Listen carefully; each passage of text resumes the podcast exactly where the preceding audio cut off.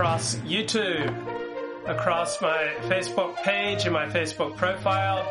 We're going out live across Rumble, across Odysee, going out live across Twitter. So the whole gang should be here. So what the hell is going on with uh, Kanye West? And he's just just gone missing. How long till Kanye just uh, completely backs down? All right, we got some analysis here from Daka Daka. All right, Kanye missing. Here we go. Not one, but two of the internet. Well, let's start it off here at, at uh, double O. No, double O. oh, a double O, sure. Yeah, yeah. Oh yeah, go ahead. Here's what happened, folks. A is celebrating Saint's birthday at Kim's house. Now, Kanye is now being allowed to see his family. He's over at Kim Kardashian's residence. Suddenly, after that, he cancels all the interviews. Everything stops. What is going on? Now, it could be that Kim put made him an ultimatum and said, "Listen, if you want to keep seeing the kids, you're gonna have to cut this shit out." Could be that Kim put the ultimatum to him. Listen, if you don't stop being Yadoff, I'm gonna make the kids trans. It also could be that Kanye was put down. Mossad, they waterboarded him. The Mossad agents did. Did MK Ultra programming on his mind Yeah. to set him up for the next stage of the arc. So they settled him down for this week. Like your work is done for this week. Okay. They've like got like a trigger phrase to activate. We're not sure. not sure where Ye is. yeah. May have been waterboarded by Mossad, may have been blackmailed by Kim. Maybe his manic episode dissipated for a period of time. We go to the next slide here. We see the interview we were all looking forward to with Aiden Ross, who don't really, he's a Twitch streamer that does NBA 2K. Yep. This is who Aiden Ross is. Um, Old he, friend uh, with um, what's that bald guy's name? He's like G? friends with members of the FaZe clan, and he's like in Top like a G, meme mansion house. Oh, Andrew Tate. Yeah, he's like Andrew Andrew Tate. Tate. He's like Andrew Tate's personal ball washer as well, and he's Jewish. Yeah. Apparently, the debate was going to be Aiden Ross and Hassan Piker on one team versus Fuentes and Ye. And because Fuentes and Hassan are both banned by Twitch right now, it was going to be Kanye just versus Aiden Ross, who's Jewish, yes, on the JQ, which I, I would have been fascinating to see. yeah. It's been canceled. All the plans are put on hold. It looks like it's been successfully shut down. The PSYOP achieved its goal, but then, then Andy went one step too far. What? No. School of the Art Institute in the Chicago has taken away Ye's honorary art degree. Oh. We all know what happened to Adolf Hitler when he was kicked out of art school. The Adolf, Adolf West, has just had his art degree stolen from him, Yikes. taken away from him. So now this motherfucker's on the warpath. He's looking for his fucking revenge, Andy. It's coming. And so if we go to the next slide, we can see has officially filed. Oh wait, even worse. Even worse. He painted over his mural in Chicago. He defiled it. Wait. He defiled it. They legally, legally paint o- painted it over? Yes. What Took the it away fuck? from him. He's no longer a Chicago icon. It's all Nick Fuentes' fault. Good luck to Nick walking the streets of Chicago in the future, by the way. He's been activated. He's now officially filed his campaign for president. His headquarters is in Wyoming on his ranch, where he builds Star Wars like geodesic domes for the homeless. Okay. Kanye not just filed his campaign, he's on the counteroffensive. Yadoff is striking back. Uh huh. Also struck back last night sending in his special operative to the Video Game Awards. Yeah. Let's have a look here at what happened.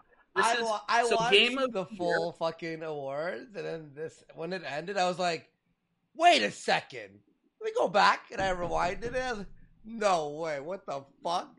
This kid, by the way, snuck on when the Elden Ring people won, which I'm glad they won. By the way, game of the year.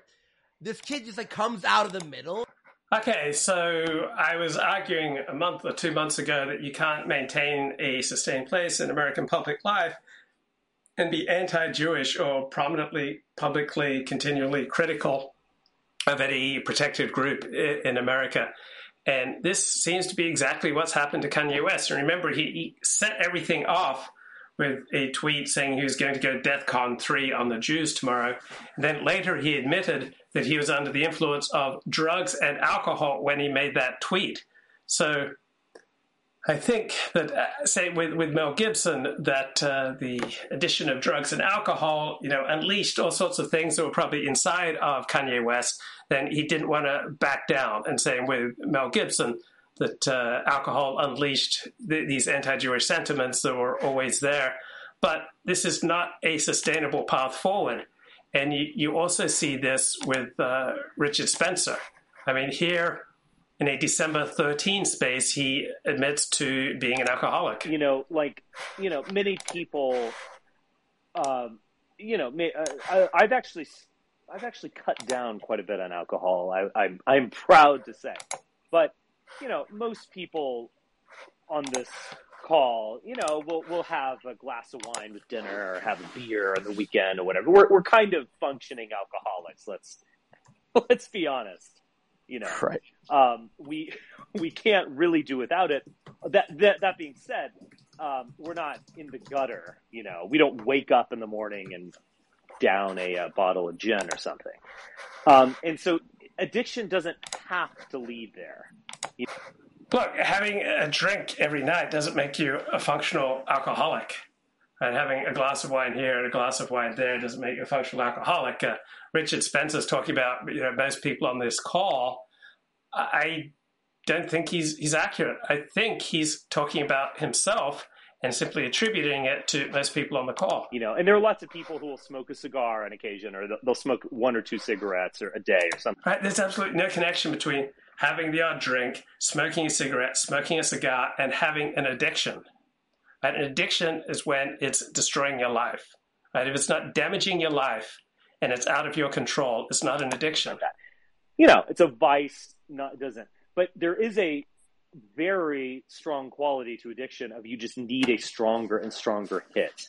Right. And so that happens to people. I mean, some people just cannot, they can't have a beer in their refrigerator or they're going to end up in the gutter, you know, at the end of the weekend or something like that. And I think porn really does have that quality, even for people who just kind of casually view it.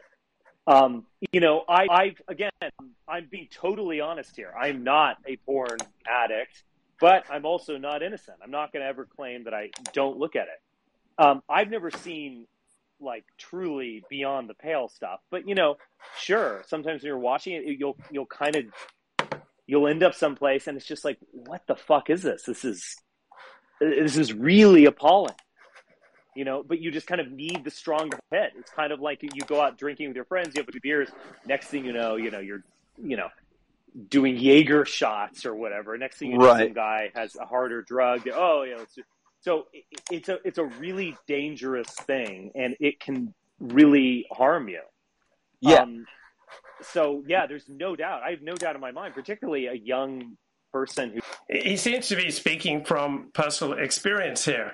So, have you heard of something called abductive reasoning? Right? That is reasoning like a detective, it's reasoning to the best explanation. And so, the- best explanation for the trajectory of Richard Spencer's life over the past 15 years would be alcoholism. Because he starts off so many projects and then they, they all you know, turn to, to crap.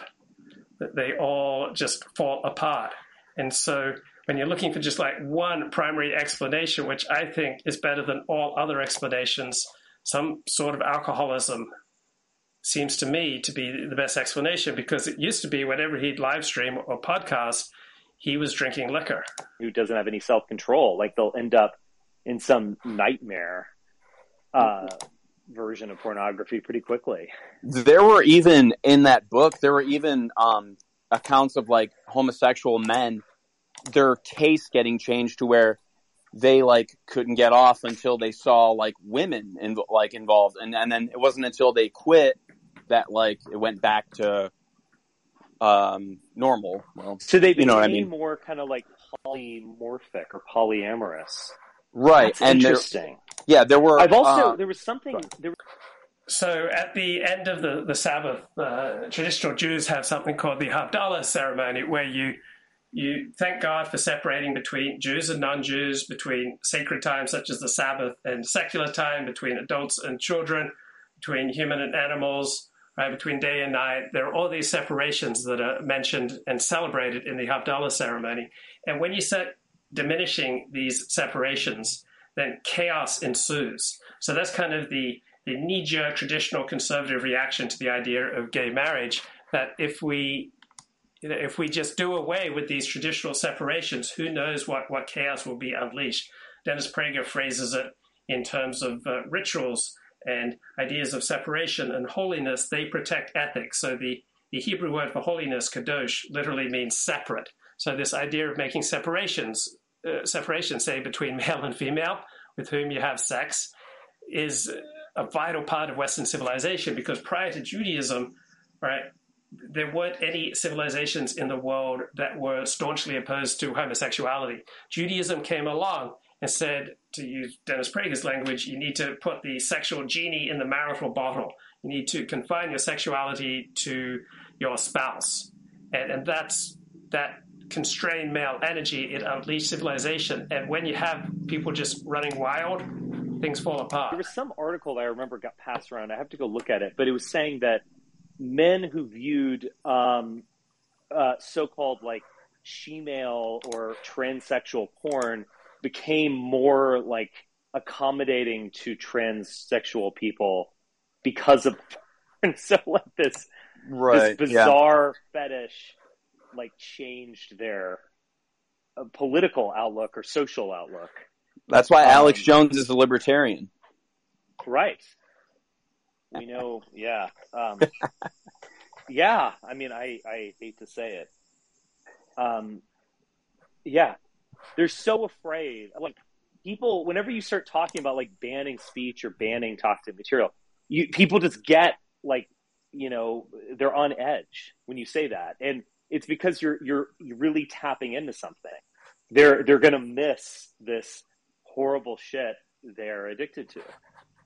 Right. Or they're typical Americans who love their freedom.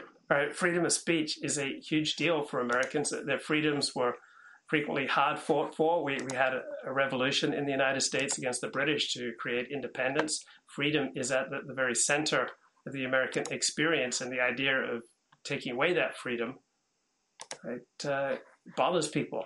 I, I don't think that's that's a bad thing. There comes a time when you simply conclude that someone is stupid and or a con artist. Right, Richard Spencer here. And that is what I have concluded about Elon Musk. Now, this is not to say that intelligent people are always right. No, in fact, they're often wrong. Maybe most often wrong. In fact, most research is wrong. Most literary criticism is off base. But there is a difference, a distinction to be made. So this is Richard Spencer going after Elon Musk as unserious and sociopathic, and our next president. Okay, Elon Musk was not born in the United States. There's no way he can become president. Uh, Elon Musk is, is a flawed man, but and he does silly juvenile things. You can't really argue he's not a serious man. He's pretty close to the world's richest man. He's pretty close. This is a subjective category. The world's most interesting man. He's had a lot of failures and he's said and done idiotic things, but he's a man of such tremendous accomplishment that, that to have someone like Richard Spencer say that Elon Musk is unserious just is hilarious. Right? Incredibly compelling and entertaining, but hilarious. Everyone can fall into error. Everyone can have a false assumption or premise. Everyone can make a miscalculation along the way. everyone can reach a conclusion that's a bit of a stretch. I am certainly not immune to those issues. Okay, let's fast forward. For behavior. And that's very different than thinking. There's also a type of person, and I'm thinking here of a, the sociopath as an extreme example of this type of person, who doesn't. So, so an analysis of CEOs finds that they do have a an above average capacity for, sociopathy, right? So often high accomplishment uh, Uh, goes in line with some degree of sociopathy. So someone with some sociopathic tendencies is not you know, a full blown antisocial threat to civilization.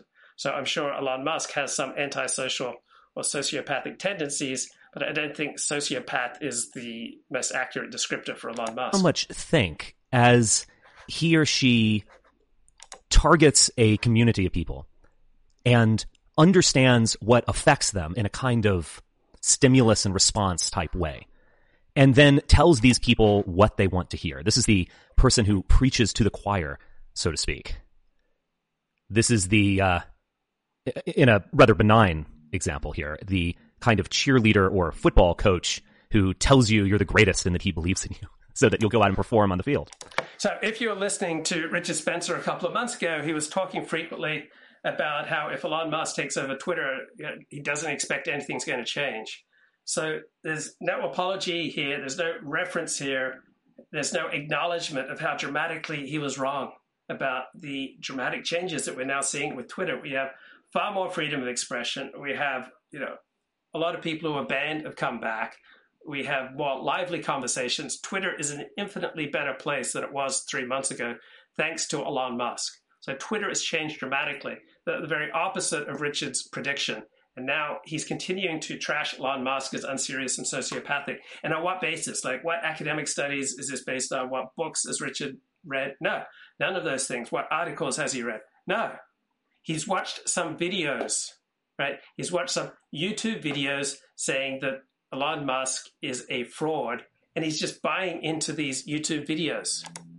That is a very benign example of maybe a phenomenon that can often be quite malign. I think Elon Musk really is one of these types of people. And I don't think he can actually think. He's not as smart as he thinks he is, and he's not as smart as you think he is, perhaps. I mean, Elon Musk runs SpaceX, which has already accomplished significant things. He runs Tesla, which is one of the most valuable car company in the United States, if not the world. I mean, a lot. He helped to run PayPal. He has such a tremendous track record that dwarfs anything you know that, that Richard Spencer has done. And yet this is Richard saying that Elon Musk is, you know, unserious and a fraud. Let me just react to a, an example of this that has come up yesterday and this morning. So, as you might have heard, Elon went on a banning spree. We'll see if these things will be permanent, but he went on a banning spree. Yeah, and this was, I think, this was stupid by Elon Musk. The, here's the problem with Richard's analysis and, and most of the mainstream media analysis of Elon Musk right now there's no perspective, right? They take this example and this detail and this detail and this detail that, that makes the case for their preferred narrative that Elon Musk is a sociopath and a buffoon and a fool and a fraud. And yeah, you can take detail after detail after detail and make a case that anyone is a fraud. But you have to see things in the bigger perspective. Elon Musk has tremendous accomplishment. And Twitter is a much better place now than it was before he, he took over. Now, Elon Musk makes you know a bad decision here and a bad decision there, right? He he makes some ridiculous tweets, makes some bad decisions on the margin, like he temporarily bans some people and then allows them back after a few days. But the big picture is that Twitter is so much better now than it used to be. Of many mainstream journalists, some from the New York Times, CNN, and tech reporters, et cetera. And these are people who have been a thorn in his side. So it's obvious that this is personal. And it all relates back to an account which he also banned called Elon Jet, which was posting the flight plan effectively of his private jet so that you could know where he is. And uh, some of these other accounts were reporting on this, reporting on Elon and linking. So Elon Musk has changed Twitter to be much more restrictive and much more difficult to abuse children on. right, which is a great thing, right? He is taking steps to be more protective of children, and he is taking steps to reduce doxing. I think these are two great steps that Elon Musk is taking. Now, in the course of doing these two important, influential things that are making Twitter and the world a better place, he's made some bad decisions on the margins, it seems like. But you have to take things in perspective, in, in context. Overall, he's doing great things for Twitter, great things for the world, and some occasional detail he's getting wrong. There's this lack of perspective here in Richard's and mainstream media analysis. To the jet, and they have all been banned. And as many have already pointed out, we have a repetition of the almost exact situation that we had with Hunter Biden's laptop. So, you know, I, I, think there is something, let's say, dubious about the laptop. Was it probably hacked by some entity who wants to help Trump, perhaps, but means America no good? No, that's we have absolutely no evidence. All the evidence points against that. All the evidence points that the initial story is correct. That Hunter Biden brought it in and then left it at the repair shop, right? What what Rich is suggesting here goes against all available evidence on this story. Hmm, in all likelihood, uh, who that was exactly, I, I have my suspicions, but I, will keep those to myself for the moment. But it all evidence goes against this. Here is uh, Mickey Kaus. Bertrand uh, mentioned of her name. That was another point I, I wanted, not a point I wanted to make, a question I wanted to pose. There was an, a, a, string of tweets by a guy who was in, under Ratcliffe in the Trump intelligence bureaucracy. Uh, Ratcliffe was director of intelligence. I think that's the big intelligence czar. Uh, and when the Hunter Biden laptop came out, uh, there were there were all there were all these fifty people saying it has all the earmarks of a Russian you know, disinformation operation and the press was suppressing it. And Ratcliffe went out and, and gave a press conference. He said, we wrote the it. it doesn't, has no earmarks. It's not Russian disinformation. It doesn't. Right. This is the, he, the head of the CIA at the time. You know, we have the laptops. It's, uh, it, it, we don't think that's, that charge is true. And there's absolutely no evidence that the Hunter Biden laptop story is disinformation or some Russian intelligence operation. Natasha Bertrand called this uh, lieutenant to Ratliff and, and said, uh, uh, said, uh, and he said he told her again, we don't think it's true, and she went ahead with her story and basically ignored everything he said. And her point was that uh, his point was that she was just doing it in service of the narrative. But this is a high government official who can't get the media's attention. So, yeah. what do you do? What could he possibly have done to get the apparent truth of the matter out, which is that it wasn't a Russian operation? Uh, it, the, the only thing I can, say, I mean, he wasn't, they weren't going to put him on Meet the Press because the press didn't want to publicize the laptop. Uh, the writers like like her weren't going to put it in the mainstream media. Uh, you know, the, it, the, only thing you could do is uh, do what this guy, famous Democratic operative Bob Mulholland, did, uh, or what they do in the movies. You have to go to the press conference and yell at them. Mm-hmm. So, so the media tends to seize on a particular emotional tone for a story, such as the media immediately seized on the Hunter Biden laptop story as Russian disinformation, even though all the evidence said no. The media just gets you know, a particular emotional tone, and then it seems like almost all the major players in the media kind of echo the same emotional tone, and it becomes blind to all you know, contradictory evidence, and you just you know it, it, it verges on the impossible to try to uh, break through the, the media narrative. Uh, which Richard Spencer is just mindlessly repeating here. Was a real thing. Uh, there might very well be some false information implanted in this data stash that ended up at the New York Post via Rudy Giuliani or a uh, supposedly and do we have no evidence of this. All the evidence goes in the opposite direction. Obviously, through a computer repairman. There might very well be some false information in there. But most of the information, maybe even most all of the information, is in fact real and has been verified. And so, just on the on a level of the First Amendment and free speech and just civic engagement, people have a right, so to speak, to look at it. And I agree with that. And Elon is doing the exact same thing. The fact is, flight plans are public information. And someone is linked. Some elements of the flight plans are public information, but other elements of the flight plans that the Elon jet truck tracker guy engaged in was not public information. It was private information that he got, you know, access to and then publicizes it. So there's all sorts of information that's in the public domain such as you know home addresses, all sorts of you know informations in the public domain. That if you publicize it, if you bring attention to it, you're effectively doxing people and damaging people usually for no purpose, for, for no good reason. So I think what Elon Musk is doing in restricting doxing, restricting child exploitation, that these things are overwhelmingly good. And this idea that if the information's in the public domain, right, then therefore there's absolutely nothing wrong with, with publicizing it is just nuts. It, it's just wrong. There's all sorts of information in the public domain whereby if someone you know, publicized it, it would be damaging, usually damaging for no good reason. To public information via Twitter. You so doxing information, like someone's address or location, is very different from a, a story with you know, national security and national implications. Right, where Elon Musk is flying doesn't usually have national implications. If uh, Joe Biden is getting a payoff, you know, 10 million for the big guy, that does have you know far more profound implications than you know Elon Musk is having having coffee at this Starbucks in Santa Monica. See this all the time. There are accounts that track Bitcoin transactions. There are accounts that track uh, what someone is doing on another social media site. There are accounts that simply reproduce public statements by you know officials or celebrities or or whatever. There are fan accounts that are more or less doing what I'm describing. Uh, the idea that you would ban a, a an account revealing a flight plan is that is public information that is simply absurd. It is a it's not at all absurd. There's all sorts of public information about Richard Spencer that he would not like publicized. Right? There's all sorts of public information available about you and about me that we would not like publicized.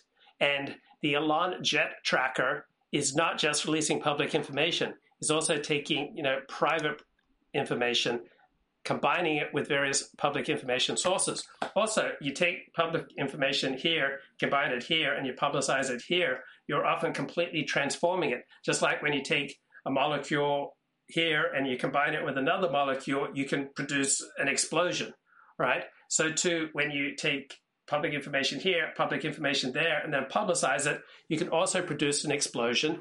And frequently, this explosion is not in the public interest, it's just privately damaging. Exactly what the Hunter Biden laptop issue. No, not at all. The Hunter Biden laptop issue is referring to you know damaging information about the man who could well become and did become the president of the United States. It's not just about uh, Joe Biden is flying. All right, the exact analogy would be Joe Biden is flying from uh, Washington D.C. to Atlanta. Right, that would be analogous. But that's not the Hunter Biden laptop story. Was and now you could, of course, of course, point to the hypocrisy of liberal journalists who are up in arms. Now, when I try to read on the Hunter Biden laptop story, I, admit I just get bored. You know, it cannot sustain my attention. So the Hunter Biden laptop story is not does not strike me as a hugely important story.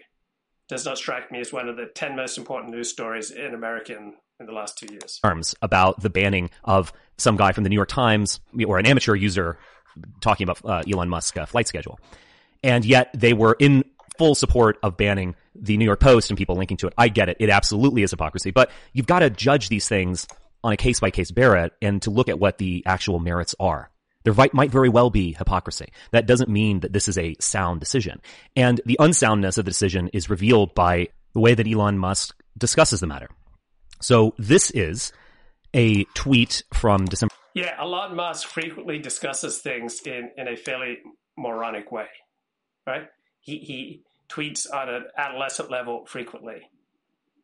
But you have to put everything in perspective. What he accomplishes, right? The, the grand sweep, the importance of what he's doing, and then you've got details that he frequently gets wrong or he presents in an adolescent. Really fashion. annoying nerd types, and they loved it. And this is kind of their own personal sex fantasy, um, because they obviously are not probably not surrounded by uh, you know attractive robust women. And, so they have some nerd fantasy about owning a sex bot or something like this.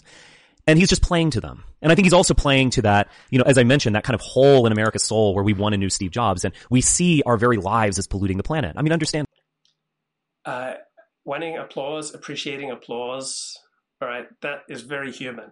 Now, it can certainly send you off in a bad direction, but it doesn't, it doesn't discredit everything you're doing. Put put global warming aside, just just pollution. We all produce a bunch of trash. We're driving around polluting the air.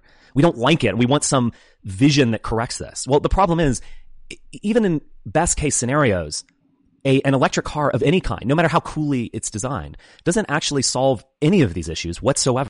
That, that's not true. If we had more electric cars and fewer, you know, regular cars in Los Angeles, we would have cleaner air, right? We'd have less air pollution. If generally speaking, we got more and more of our energy from electricity as opposed to other sources, that would have, you know, tremendously beneficial effects. Now, does it solve all, you know, air pollution issues? Does it solve, you know, all uh, climate change issues? No but it certainly makes a significant difference. And so again, it's this lack of perspective in, in Richard's analysis, which I think is the shortcoming with, with Richard and with you know, so much of the, the mainstream media. Oh, it's it's it's Patsy. Oh, like why do you have a photo of your wife up so all the men? Thank you, Laura Loomer. Fucking why do you have a fucking? That's fucking Photo your jokes. Isn't that a bit cocked? That is. Isn't cock. that a bit cocked? When's her OnlyFans Yes. coming out? She already had one, if you remember, the Pantsu OnlyFans arc when she was with Digi. She reviewed Yeah. Lolicon and lingerie. no, but okay. Yeah. I'm intrigued. I want to know, like, why do you have a photo of your wife up so all the men in the chat can see what your wife looks like with half of her stomach showing? I mean, she has a bare midriff there. Yeah, I know, but like, I don't know. Ralph's drunk. Is that bad? You're okay with that? I don't know. I'm just wondering.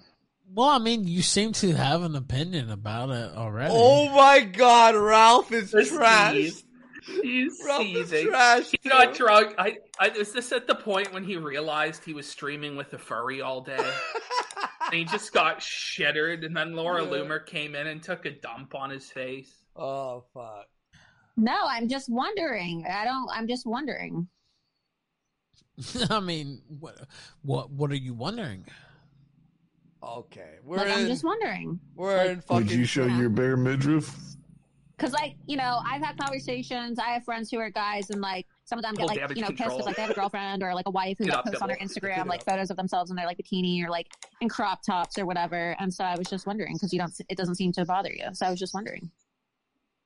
Um, I think I think there's a line on that sort of thing. I think that um, I think this is a fair line. I mean, she's not wearing anything scandalous, uh, in my opinion. Uh, I think that there. Okay, here's Ralph talking about smoking meth. here. is without human dignity. So is a person who has no Okay, this is some fucking watch it. So they're streaming, and Ralph has no idea they're streaming. Okay, this was to be live. Bro. Ralph. bro? We hear Ralph here. Okay, watch it. Bro. What's up, bro? Thank you. Thank you, bro. Oh, wow. He goes, "You do you want to hit a meth?" First of all, I'm like, "No, what? Like, what the fuck?" Thank you, bro. Yeah, I do. Yeah, I do actually. You know what? Now that you mention it, I've been I've been wanting to hit. I a meth. do. I've been, I've been craving a hit of meth, Anda. You know? Can I have a hit of meth? What I do is, uh, Come over here, buddy. Oh, it's actually going now, right? What? Can I get that picture while it's still going? Uh, actually, you can't see it. Nah, we'll get one. We'll get one. We got the one that was like golden, but like.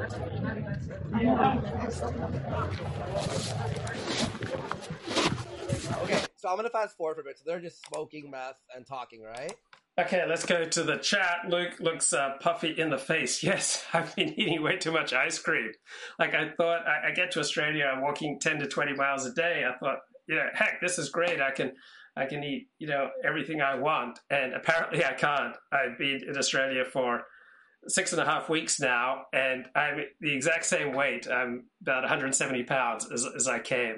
So I look better when I'm closer to about 160 pounds. So way too much ice cream right? Too many cookies. And despite, I can't believe it, walking 10 miles a day plus, uh, haven't lost any weight. So that's why I got the, uh, the puffy face. Yes, I've been stuffing my gob down under. Art Bell says Tinder matures adds relationship goals to profiles after rising situationships app in Australia. So it's adding a new feature. Yeah, I think this is an excellent idea. Is it true the Elon Musk flight, flight logs have him going to Jeffrey Epstein's island? I don't know anything about that.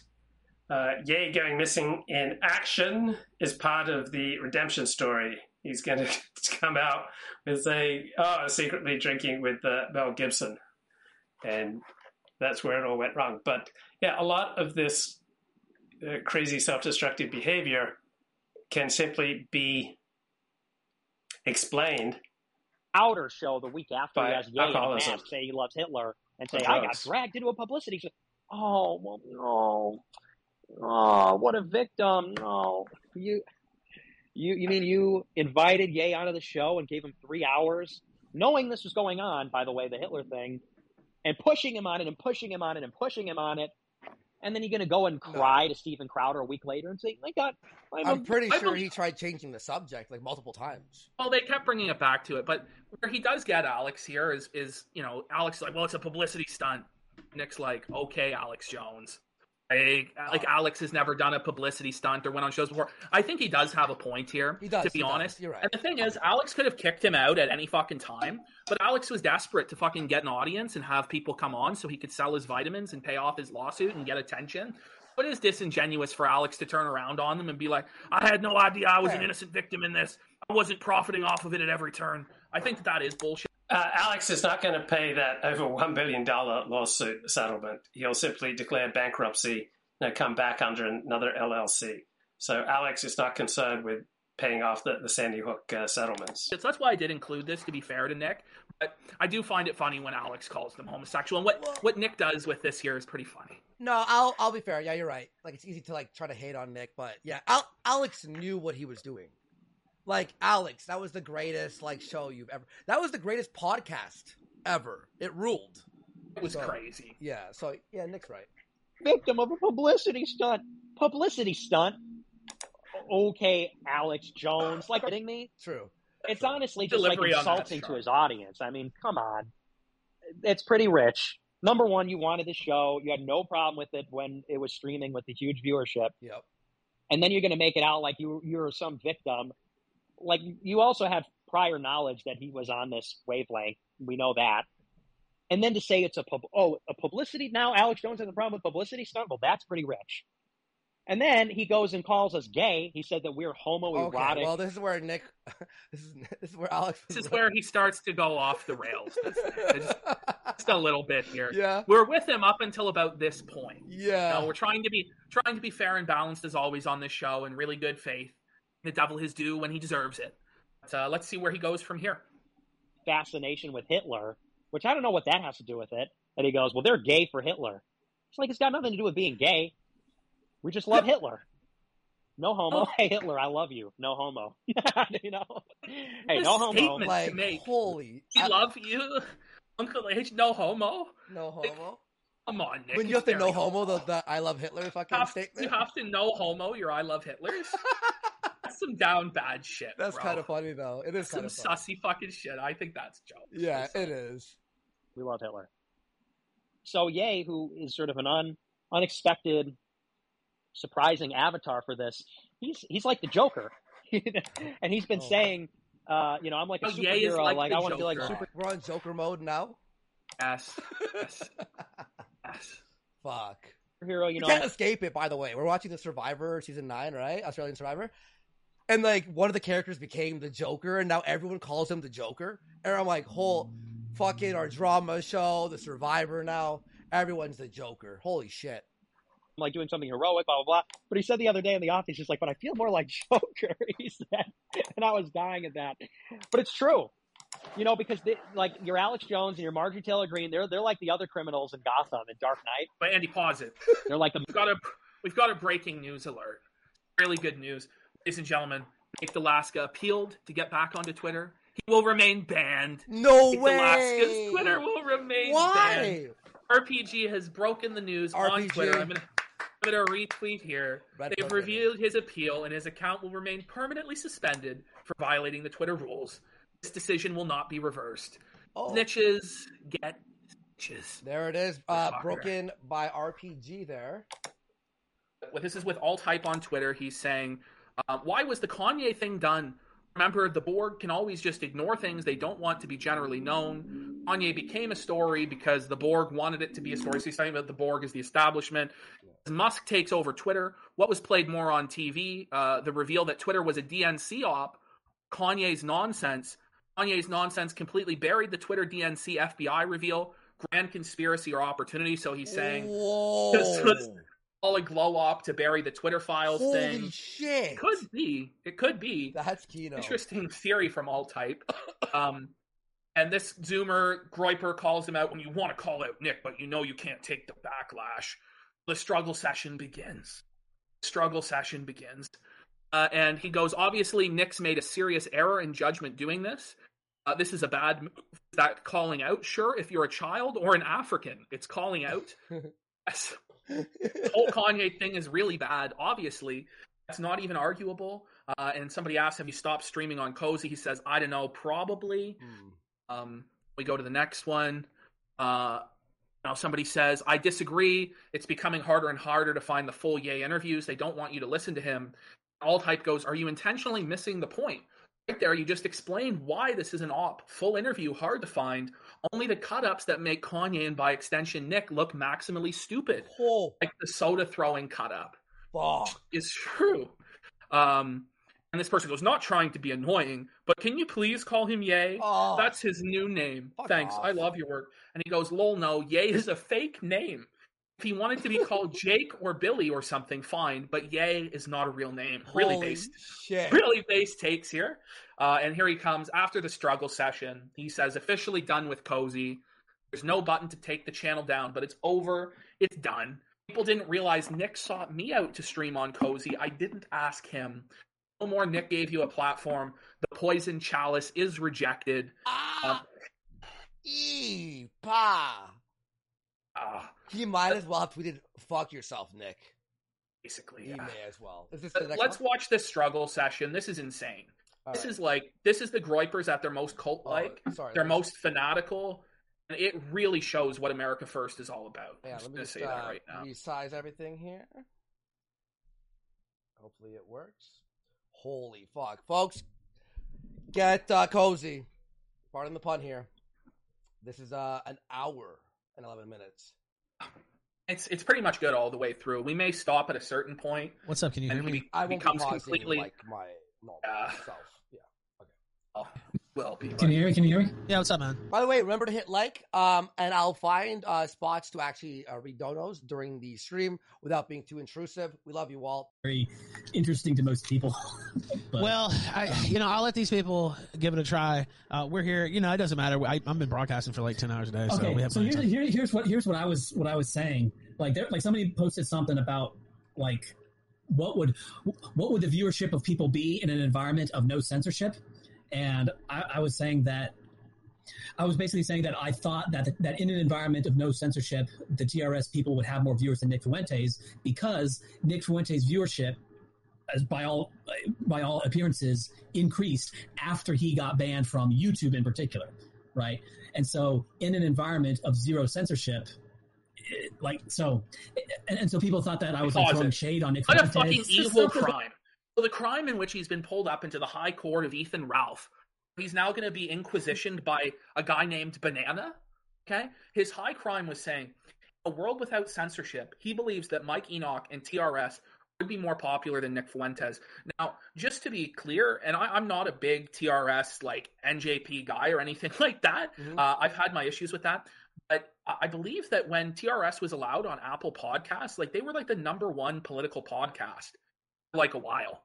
I'm pretty sure that's the case. Like when they were allowed on Spotify and Apple and stuff like that, I think they were the number one political podcast. Mm. I just want to make things clear. Like a lot of these groypers are like teenagers or they weren't around in 2016, 2017, and they don't really understand who Alt Hype is. They don't remember him felting Kraut, felting the skeptics. He was amazing. in the videos about biology. No, he was um, great, dude. He was like you know. top. He was top, like of the line. And, and if you're going to question the Holocaust, I mean, this guy did a huge series on that as well. Mm. So if that's the direction they were going to take things in, he he probably would have been an asset to them on that. But his understanding of biology is leaps and bounds above like any of the Groypers.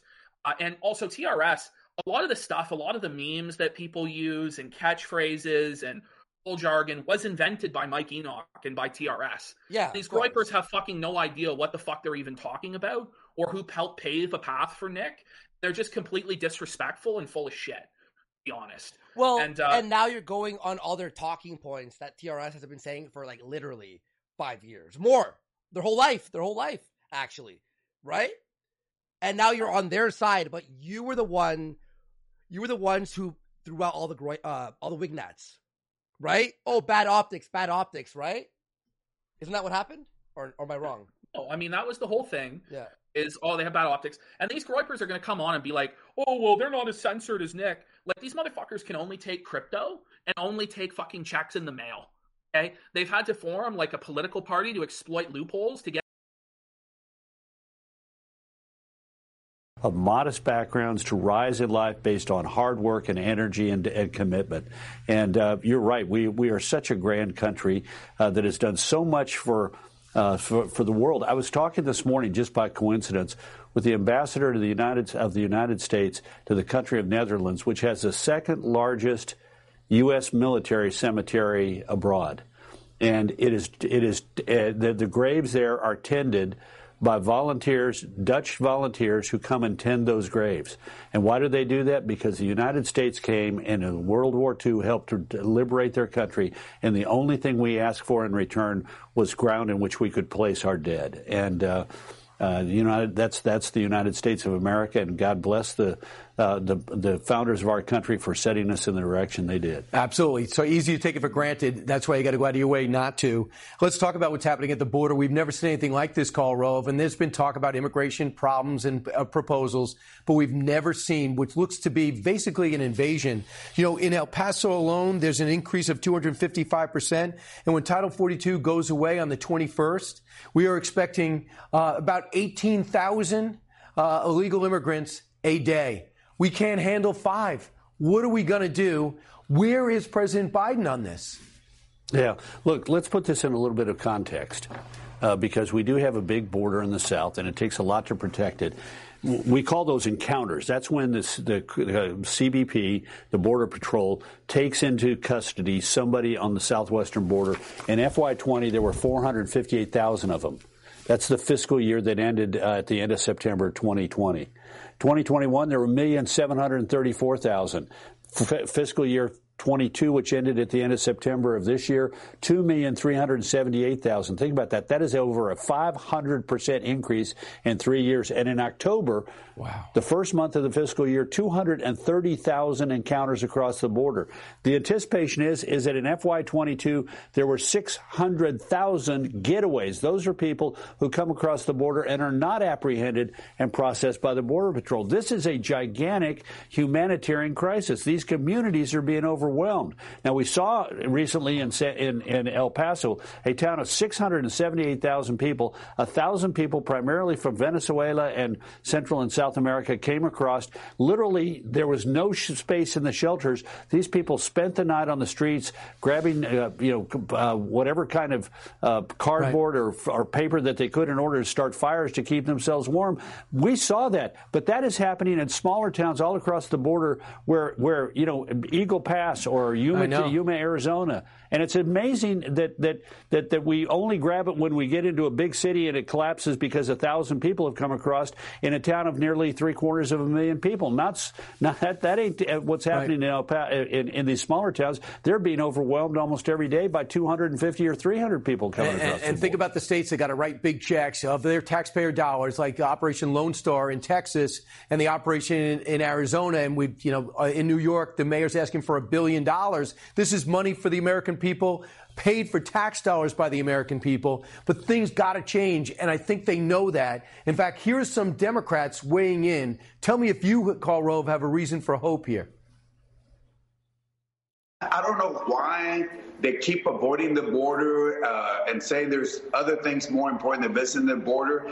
If there's a crisis, show up just show up. We sent a letter very similar three weeks ago uh, that said, hey, where's your plan? We never got a response back. So would you ask them to wait? I think that if they don't have a plan, then they need to wait to end. I think it's important for the administration to recognize it's a crisis. We all know it's a crisis. When you have a crisis in your country, you should deal with it. Elections are over. Three Democrats weighing in, admitting what we all know. Is there hope there? Last minute.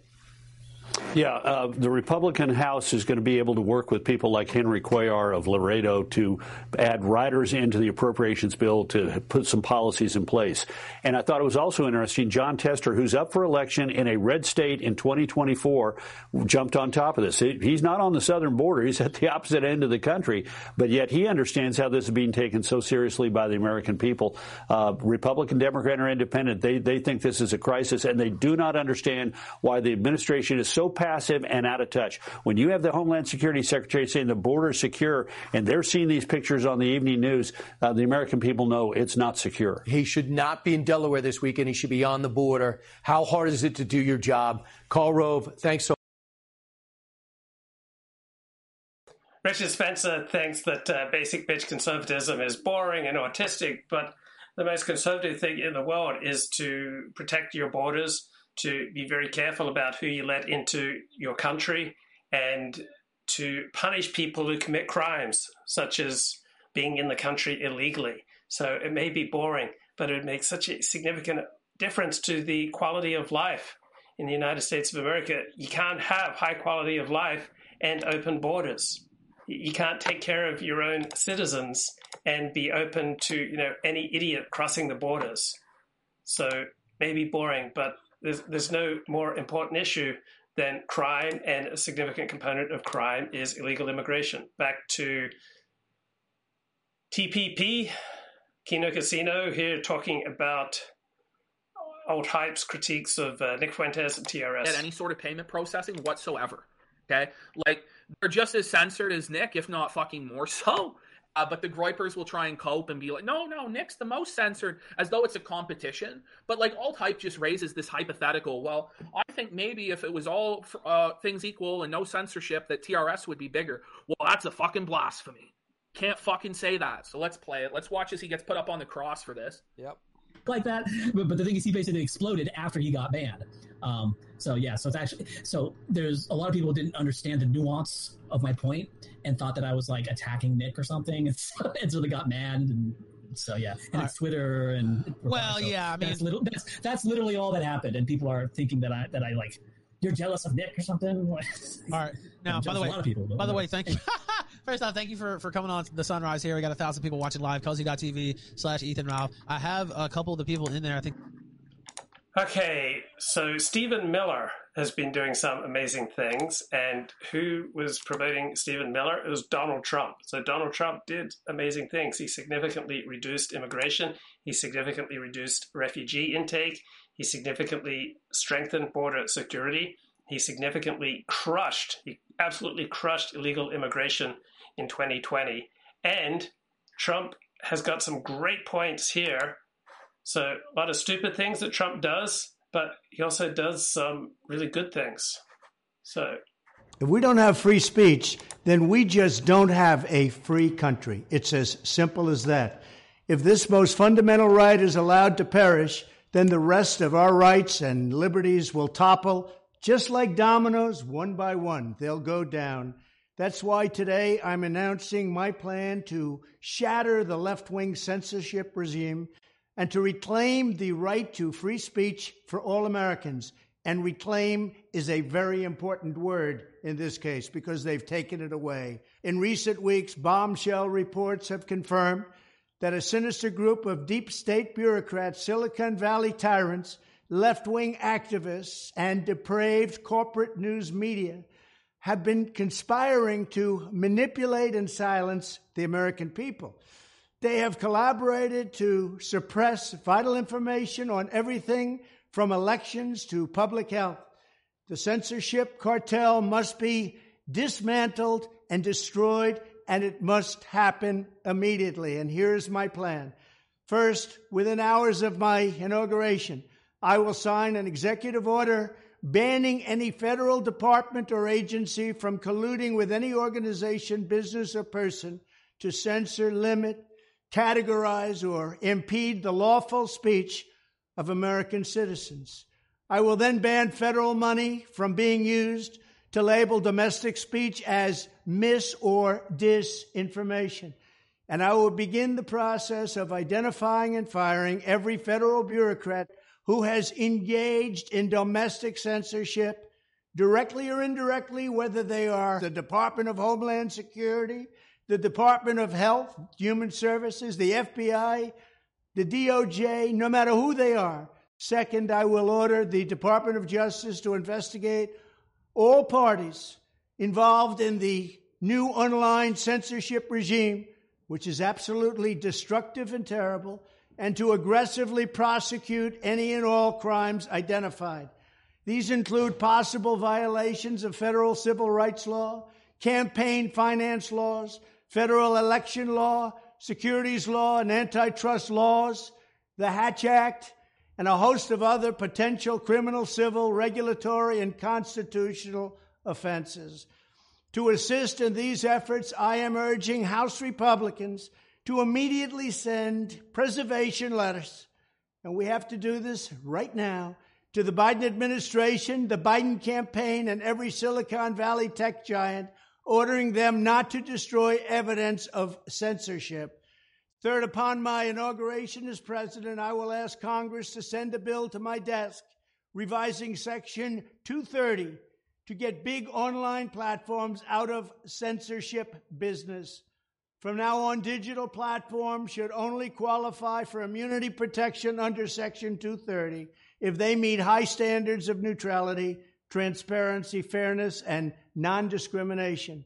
We should require these platforms to increase their efforts to take down unlawful content such as child exploitation and promoting terrorism while dramatically curtailing their power to arbitrarily restrict lawful speech. Fourth, we need to break up the entire toxic censorship industry that has arisen under the false guise of tackling so called mis and disinformation. The federal government should immediately stop funding all nonprofits and academic programs that support this authoritarian project. If any U.S. university is discovered to have engaged in censorship activities or election interferences in the past, such as flagging social media content for removal of blacklisting, those universities should lose federal research dollars and federal student loan support for a period of five years and maybe more. We should also enact new laws laying out clear criminal penalties for federal bureaucrats who partner with private entities to do an end run around the Constitution and deprive Americans of their First, Fourth, and Fifth Amendment rights. In other words, deprive them of their vote. And once you lose those elections, and once you lose your borders like we have, you no longer have a country. Furthermore, to confront the problems of major platforms being infiltrated by legions of former deep staters and intelligence officials, there should be a seven year calling off period before any employee of the FBI, CIA, NSA, DNI, DHS, or DOD is allowed to take a job at a company possessing vast quantities of U.S. user data. Fifth, the time has finally come for Congress to pass a digital Bill of Rights. This should include a right to digital due process. In other words, government officials should need a court order to take down online content not send information requests such as the FBI was sending to Twitter. Furthermore, when users of big online platforms have their content or accounts removed, throttled, shadow banned, or otherwise restricted, no matter what name they use, they should have the right to be informed that it's happening, the right to a specific explanation of the reason why, and the right to a timely appeal. In addition, all users over the age of 18 should have the right to opt out of content moderation and curation entirely and receive an unmanipulated stream of information if they so choose. The fight for free speech is a matter of victory or death. So why were we listening to Donald Trump read from a teleprompter? Because of the importance of what he was talking about. I think all of us could sign on with everything he was just saying. It, it was important. It was necessary. It these are good ideas. So Trump does a lot of stupid things. He's not particularly good at running things, but he did do many good things as president, such as finally crushing illegal immigration in 2020. And these seems like uh, these seem like various you know, improvements with regard to social media and free speech in our country going ahead. So is Luke more worried about a surge at the border or a surge in Omicron cases? I am more worried about a surge at the border.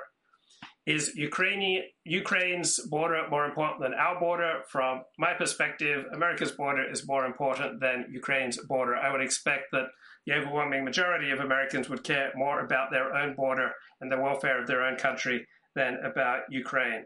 So I don't think we should be subsidizing or aiding Ukraine. I, I don't think it's worth risking World War III. I don't think uh, if Russia takes a chunk out of Ukraine, that that is some vital national security problem for the United States of America. Anonymous says Nick Fuentes is entertaining and sometimes hilarious. That he is. I wonder which group of oligarchs is going to seize control of the republic and declare a dictatorship. Will be the Zionists, the Democrats, the techno bros like Peter Thiel and Musk?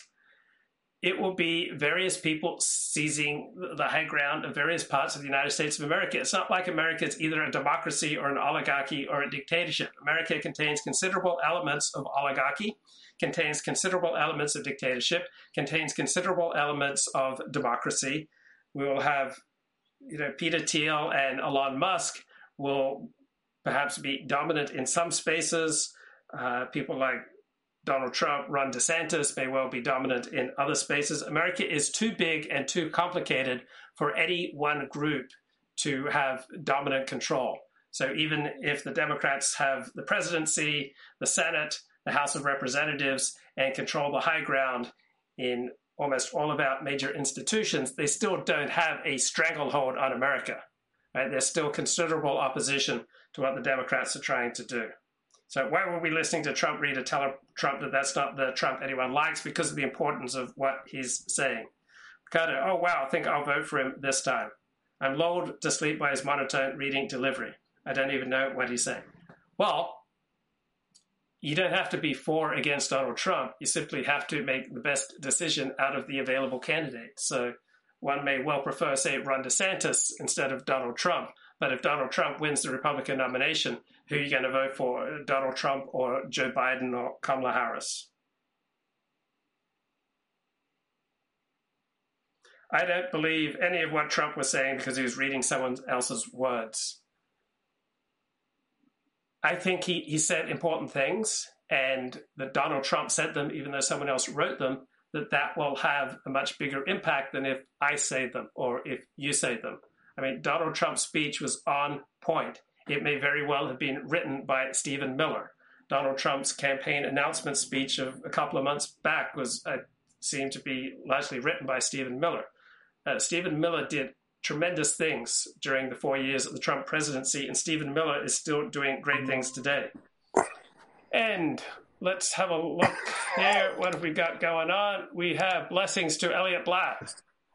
Blessing Luke, how you doing? Good man. Sorry, I just uh, I didn't get uh, pretty well, pretty well. I, I didn't see the notification that you were streaming, so I I'm only joining relatively recently. So I just want to let you know that I I would have joined earlier had I seen the email. Okay, great. So, so it's sort of it's, a, it's a, apologetic blessings. Oh, I don't know, like uh, I sort of had this epiphany, like I'll just run it by you, see what you think. Um, your your consciousness should only politics should only occupy about five percent of your waking consciousness. You shouldn't anything more than that is is is just a misallocation of mental resources. Okay, I this is great discussion because I I strongly disagree. If you're just talking about what's in your uh, self interest, you know, aside from from recreational use of politics, then I would say, you know, 0.1 percent should should pay attention to politics. But the reason that you and I talk about politics so much is that we enjoy it. It's a recreation. So it's instead of talking about sports or instead of talking about video games. So this is fun for us. So for, for some people, you know, occupying 10, 20% of your time talking about politics, it's, it's a relatively healthy hobby. Now, if 50% or 90% of your happiness relies upon politics, obviously that's way too much. As far as though the, the impact on your daily life, uh, politics compared to your ability to affect politics, right? You have you have virtually no ability to affect what's going on politically. So just in terms of pragmatic, you know, self-care consideration, there's no need to spend any time reflecting on politics. But if it's entertaining for you, if it's a hobby for you, if it's you know a compelling interest, then I don't see why a, a recreational use of your spare time to to study this topic is any less valuable than say studying sports or religion or culture. Yeah, you're right. I mean, obviously, if it, if it appeals to you and you find it satisfying, but there's a line that tips that that you can cross where you think one political outcome or another is going to really change you in a meaningful way, and I, I, just don't think that's the case. I just, um, I think you're you're better you're better served by developing skills, you know, and it's just too easy to pick up the phone and kind of get lulled into this hypnotic drone of political opinion and then just sort of nod along when you hear things that you like and then you cringe when you hear things that you don't like it's uh it's sort of a i don't know i've taken a big step back personally and um I, I just remember, you know, I grew up in, you know, in the '80s, and um, you know, politics. We'd have a, you know, a, debate in history class or something, but that's it. It di- it didn't really come out of the classroom. You know, it was such a background concern, and I just, just, I'm. We've gorged on politics for so long that I, I think it'd be interesting if people just kind of turned their back on it and I don't know, kept noble silence instead. What do you think about that? Okay, well, it, it, it's obviously this is individual dependent, right? Some people, it, it's not. Uh, some for some people, it's at least as good for them as spending that time thinking about ballet. I mean, there's no inherent reason that thinking about ballet is superior to thinking about politics. There's no inherent reason why thinking about religion is superior to politics. There's no inherent reason why thinking about video games is superior to politics. So this depends on the individual, does it not? Well, yeah. So if we're going to rank the two, I, I would be. People should definitely think about if it, if it became a choice between politics and video games. I think politics would be a much better choice. Video games just could not be lower in my mind. I, I really, I'm starting to see them as sort of right above pornography in terms of uh, value that they create for an individual.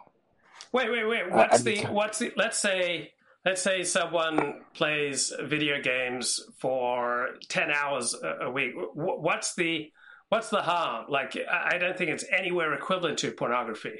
Where, where do you see the harm? Oh no, I, I, I want to make sure that I'm not equating the two. I just want to make sure pornography is definitely worse, but the opportunity cost, and if it were only 10 hours a week, I wouldn't even mention it. But I, I really don't think it's only 10 hours a week because that boils down to less than two hours a day. And um, I, I just get the sense that a lot of people are spending a lot more than two hours a day playing video games. Okay, but compared to what? So, yeah, if they were engaged in, let's say they're instead of belonging to a swimming club or a soccer club, the video gaming, I think we'd both say that belonging to a soccer or swimming club is you know a, a, better way to spend your time. But if instead of video gaming they were watching porn, I think we'd both say that playing video games is superior to watching porn. Yeah, I agree, and that was my premise. I, I agree 100. percent But I, I think we um, we don't value the opportunity cost involved with video games. we we don't we don't caution kids about the opportunity cost of video games to the extent that we should. Okay, so let's say, let me just take a, a sample friend of mine. He is a hardworking bloke. He's got wife and kids. He pays his bills. He earns well into the six figures. He belongs to the Orthodox Jewish community, and he spends six hours a week uh, video gaming. That's his, you know, way to blow off steam. Uh, I, I assume you would think that there's no problem with that. On the other hand, let's That's take fine. let's take a 16 year old kid who's spending 25 hours a week video gaming, and he he basically doesn't have you know real life friends, and he's not engaged in you know real life social activities. Obviously, that's that's a big problem, right? Uh, it's a very big problem. And apart from the friends, and the friends are important, don't get me wrong, but the 20s, your 20s should be about apprenticeship, if not your late teens and your 20s. They should be about learning, you know, laying down the foundation for a career. And I just think a lot of kids have skipped that in America, and they're being eclipsed by kids from other cultures and countries that haven't skipped that, and they're being outcompeted in the real world. And I- I, just, you know, obviously, reality bites in the end, right? Reality has the final say, and um, I just think a lot. I think we've just sort of we act like video games are more innocuous than they really are, and I just I'm, I'm seeing this every day now. You know, obviously, this is just sort of a hobby horse of mine that I like to uh, I come back to, but uh, just in my interaction with kids in their twenties, there's just this weird, uh, fantastical world they seem to live in, and it's uh, uh, I don't know. It's gonna be it's gonna be a bitter reckoning for some of these kids. Yeah, but uh, also if we go deeper, there's there's probably a, deeper reason why they are video gaming. Uh, so, you know, so many hours as opposed to real life activity. There's there's you know something wrong. There's there's a miswiring. Well, I, I think it could be. I mean, in certain sense, there's geographical isolation. So like, I think a lot of these kids live in places where, you know, it's very rural. There's no sort of, there's not enough kids to get together to play a play basketball. You know, there's there's just not enough social opportunity for them, and abs- because of that, you know, video games are just a, a substitute that they all, for natural reasons. You know, I, I'm really trying not to blame kids for this. you know, I'm just trying to say that, uh, you know, I understand why kids are attracted to these things. They're mesmerizing. They're they're fun. They're, ener- you know, uh, but boy, man, the twenties, man, my twenties went by so fast. You know, and I, I just don't think people appreciate how quickly time flows. How did you misuse your, your time as, say, a teenager? So I think I, I spent too much time watching sports, uh, too much time looking at pornography, uh, too much time fantasizing, you know, living in, living in delusion, like kind of numbing out to fantasies about reality. How about you? How did you miss misspend your youth? Uh, probably, probably playing chess. I probably played way too much chess.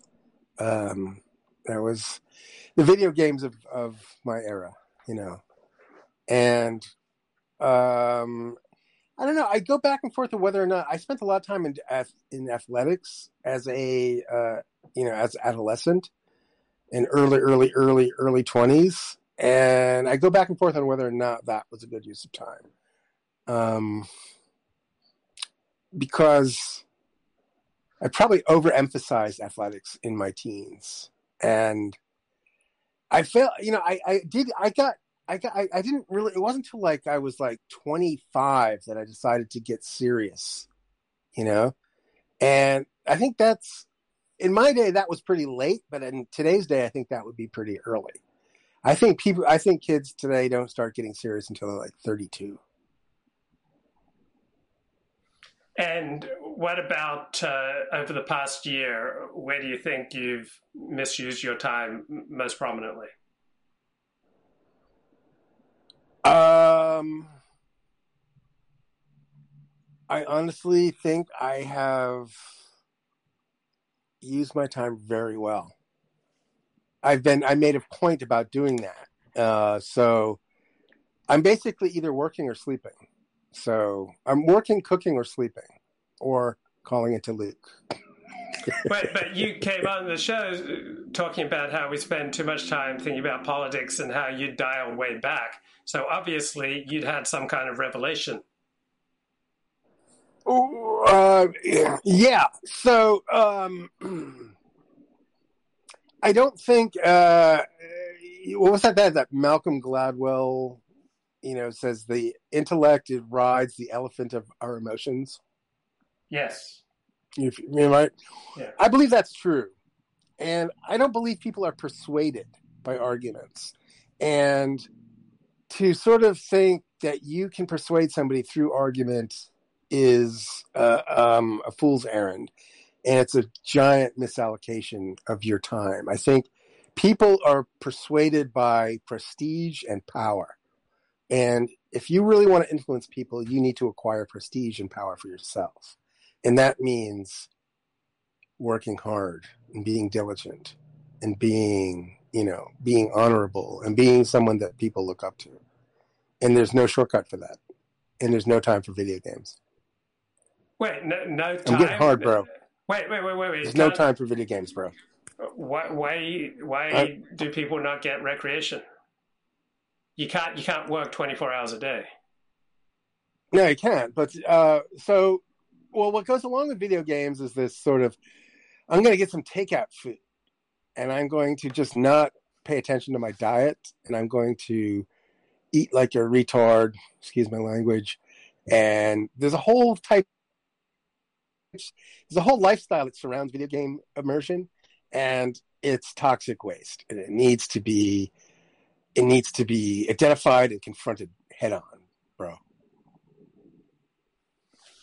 You should be cooking your own meals, eating solid, well balanced food in moderation, you know, and you should appreciate everything that you have, all the food that you have, everything that's been sort of given to you. You need to have this sort of um, dawning of appreciation for this. And you need to basically count your lucky stars that you're in the situation and you know use it to be become something great not take this weird shortcut of fast food that they, all these kids seem to be talking about people talk unironically about eating mcdonald's as if it's a good thing And and how how big a deal is it if uh, someone eats at McDonald's? Like I I just don't. I mean, I have some some sympathy for what you you're saying, but I don't see it as among our top ten biggest issues. I don't see uh, harm in eating you know takeout or you know eating at Mc- McDonald's sometimes. Why why the the emphasis that you're giving to this? because it's it's many levels but one level the most basic level your health right people in their 20s treat their health as if it's something that they're going to have forever. And as healthy as they are now in their 20s they'll always be and that they can abuse their body at will right? And they can eat this garbage and there'll be no consequence right? Or very minimal consequence. There's a certain it's just so self-destructive and so a the very baseline your body it's like it's like good ideas and good being needs a solid it needs a strong body to take root in and and bloom in you know? And it, it's not it, it's the attitude along with this is there's, there's a certain attitude of appreciation for the whole cycle of life you know? And fast food just sort of cuts that off at the knees. I'm trying to make a very subtle point, and I'm not doing it well. I apologize. No, I, I, I hear your point. I think you're making your point as well as it can be made. If if there are any inadequacies, I think it's in, in the point itself, not not the, the way you're you're making it. Okay, so this is something that's been important to you for a long time. Uh, how are you ahead of the game as a result of the diligence that you give to this? Um, I think my mood is pretty stable, for one thing. My health is pretty stable, you know, apart from my asthma. Um, I um, I always have a certain satisfaction in accomplishing something uh, with manual skills, and not just you know to contrast these with my sort of you know software skills. There's a certain rootedness that goes on that's attendant to taking care of this sort of base primal need that you have of properly uh, feeding yourself. There's a certain satisfaction that uh, grounds you to the earth and it sort of connects you with other people who you don't see.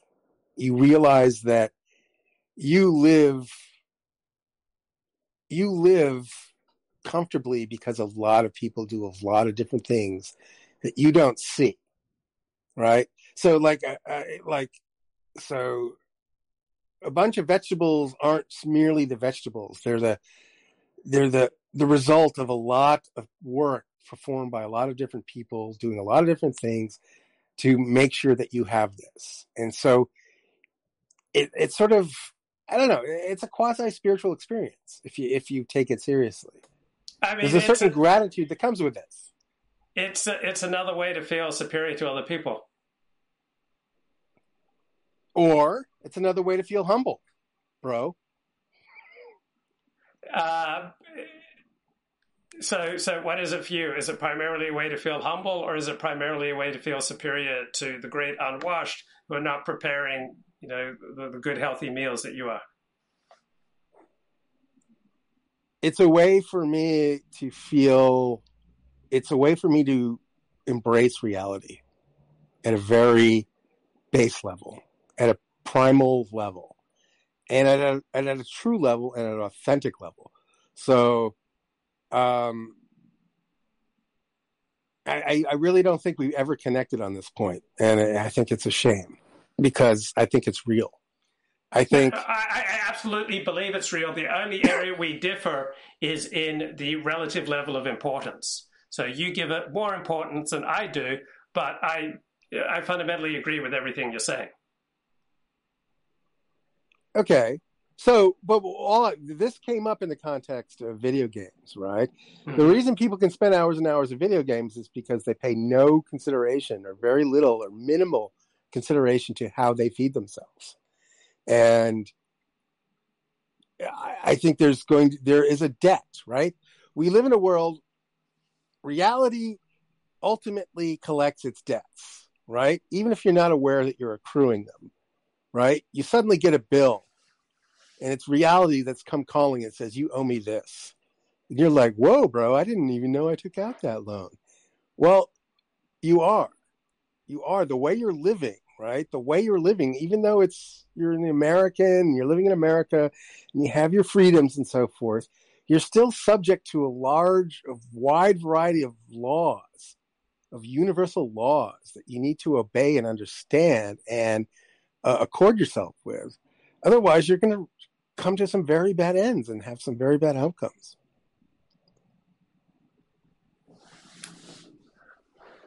Okay, so on, on a scale of uh, one to ten, I think I would I would accord what you're talking about a a two in relative importance with ten maximum importance. On a scale of one to ten, where would you put the relative importance of what you're talking about?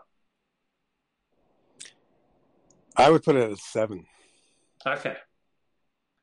And where would you put belonging to a community, any community, soccer club, church, uh, political organization, on a one to 10? See, I would put that at a nine. Where would you put that? Uh, I, I don't mean to weasel out of this, but it, it truly be, depends on the community. Like belonging to the r- wrong community is far worse than belonging to no community. Okay, uh, let me phrase it another way. I think having friends is 20 times more important than cooking your own meals. How would you rate the relative importance of friends versus cooking your own meals? Not to weasel out, and I hate to say this, but it, it truly depends on the friends. Now, there's a lot of people that I would call friends and they would call me friends, but are these people going to help me in my hour of need? I don't know. Probably a lot fewer. So, yes, having friends is important. Um, but having true fa- friends, I think, is a function of being grounded. Like, and by being grounded is somebody that's really willing to sacrifice for you. Like they can put they can put their own need for sensory pleasure ahead of you. Right? And I, I, I don't know. I think the quality of friendships has has been degraded. It's been sort of this subtle uh, draining that's taken place because of social media. That um, friendships have become virtual virtualized, and there's no sort of blood and flesh that's sort of backing this. And I, I just, I don't know. I, I feel as though that is sort of a hidden, creeping uh, cancer. So you've set it up so that what most people call friends are not really friends. Okay, so Is that fair? I understand that. So, uh, yes. So when you say friends, let's define friends. I hate to be too spurgy like this, but um, okay, I would say that you and I are friends. I have never met you in person, and it is highly unlikely that I would fly up to San Francisco to help you move or to, I probably wouldn't do it to, to visit you in hospital. But there are ways that I would be there for you that you know don't immediately come to mind. So I know there are ways that I would fail to live up to your standard of friendship, but there are other ways where where I would. And so people are Uh, okay, complicated. Like someone will help you move, another person won't help you move, but he'll lend you a thousand dollars. Uh, Another person will spend three hours on the phone with you when you're going through a difficult time. Another person will only spend five minutes on the phone for you, but he'll help get you a job. Uh, fair enough, and you, you make a good point. Now, let's say you did live in San Francisco, and I I, uh, I broke my leg. I need a ride to the hospital. Yeah, gonna, then, then um, I would if if you broke your leg and it was like the, sensible thing to do would be for for someone you know a friend closest to you to give you a ride to the hospital. Then yeah, in, in all likelihood, I would I would do it. Okay, yeah, I would do the same for you too, but I'm not going to. or put it this way: if I if I were the absolutely only person, only person that you needed a ride to the hospital from, right? eh, I would I would I would strongly consider flying down. Um, but um, I I get okay. So obviously, people need friends. Liv. You're not breaking any ground here when you say having friends is more important than eating well, right? Um, it's it's a dimension of life, and you need a certain number of friends, and the more the better. But there's Facebook friends, right? There's people that like your tweets, and then there's people who live near you and are ready to go to bat for you and help you out in your hour of need. So, um, it's those friends, you know, the latter category that are the most important and that really matter. Um, and so,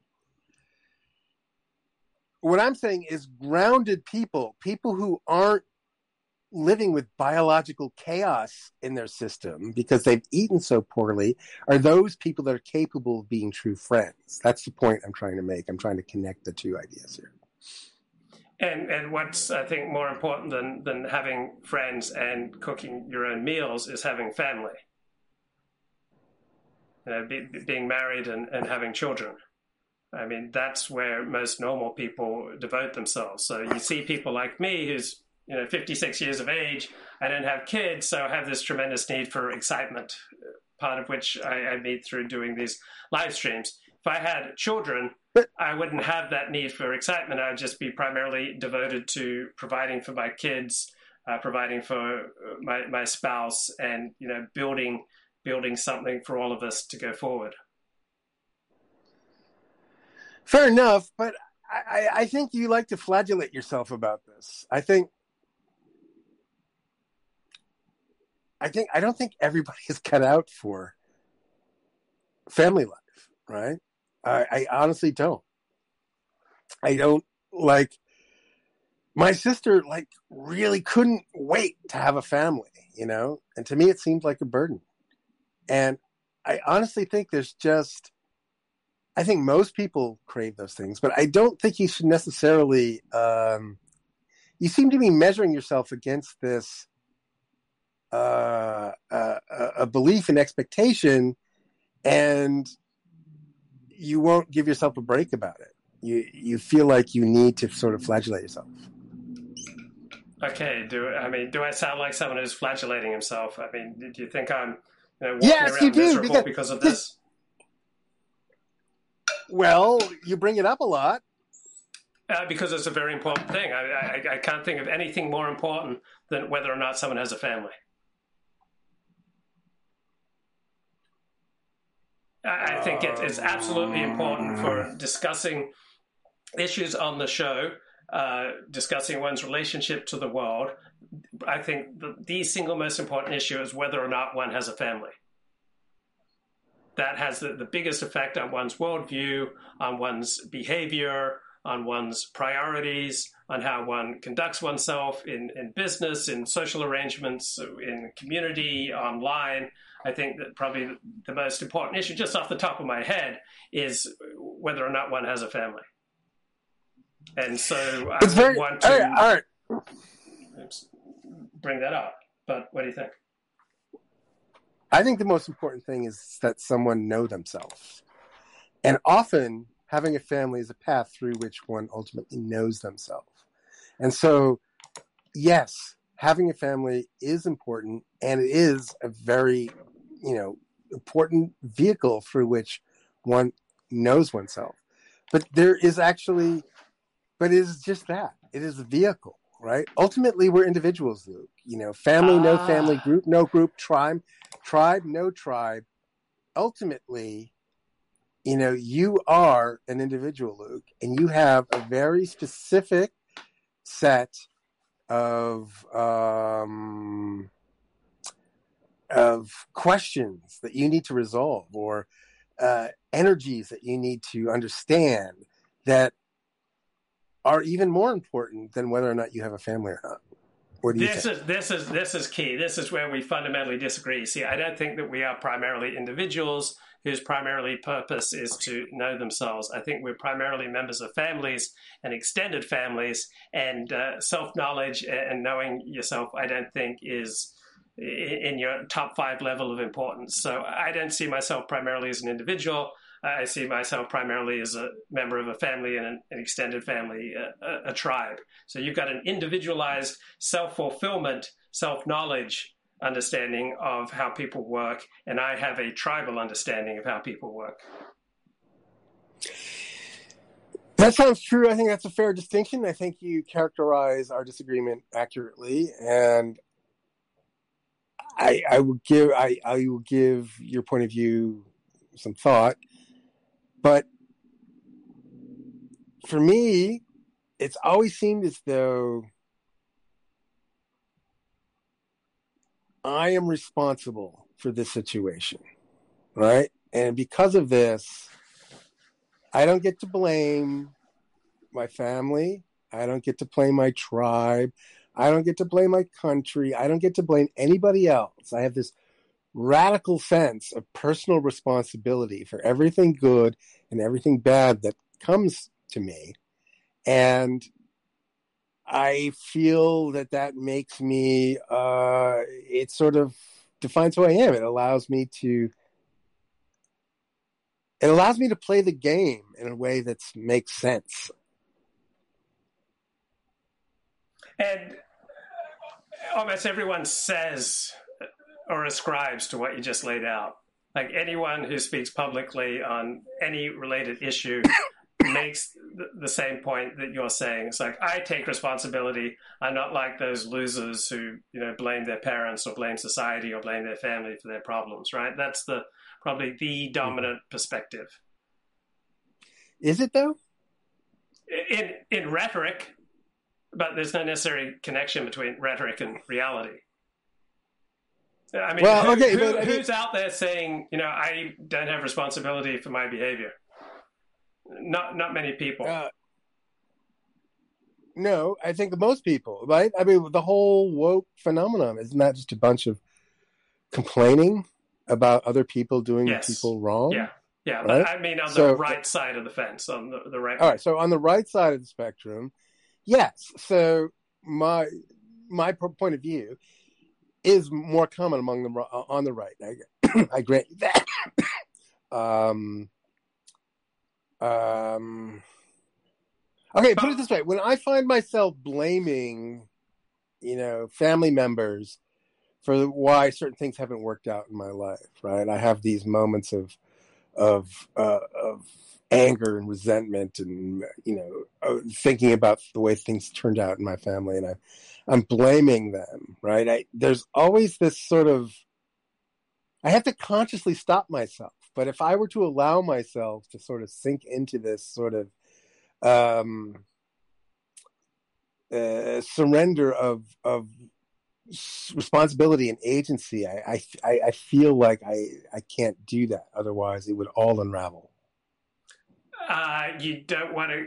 What is there a difference between blaming family and uh, coming to terms with one's one's life and one's one's habits and you know, with, with the the arc of one's life and one's one's narrative. For example, let's say you know, let's say one had uh, you know a family member who punched you so severely in one eye that you're forever blinded in, that eye. Is one allowed to spend you know time accepting that that is a significant loss? And let's say you provoke the family member, and so you played a huge role in in the fight that led to you losing one eye. So, for example, we, we all learned certain adaptive and maladaptive habits growing up in, in a particular family is is it okay? Is it in your view to spend some time coming to terms with maladaptive habits that we may have picked up from our family? Oh yeah, I'm I'm not. I mean, yes. So I'm not blaming people for having feelings that they have. I'm not blaming myself for having feelings that I have about certain family members in certain situations, right? I but at the same time, I see that, you know, it, in a way, it's a sort of spiritual surrender, Luke. It's like, well, if this is what I'm feeling, this is what I'm meant to feel, because there's a lesson here, right? It puts me in this really introspective uh, frame of mind, and it's sort of, well, can my power of introspection overcome these um, really strong negative feelings? right? And so it's sort of like a battle ensues internally inside, right? And that is the battle that I feel like that's why we're here, Luke. Does that make sense? Like it's the resolution of these things, these knots, these um tensions that ultimately are what are worthwhile. Yeah, so you have a hero system, right? There's the mm-hmm. heroic quest to resolve these tensions, and that's your hero system, and you know that's that's the significance and, and the purpose and the meaning of life. So you know, other people believe in Judaism, other people believe in Christianity, Other people are primarily obsessed with, with politics. You have a hero system where what is heroic is to resolve these inner traumas. But yes, and I'm gonna I'm gonna make a bold assertion here. I think you have the identical hero system that I do, and you're doing exactly what I'm doing, and you are arguing with me because you can't accept what I'm saying because you know what I'm saying is true about you. Wait, what, what are you saying about me that I can't accept?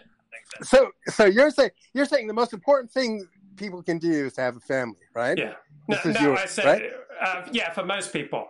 For most people, For most a family people, okay. is the For most most people, thing. so we're saying the exact same thing. I'm saying for most people that's the right thing. You're saying for the most people, so we agree on that score, right?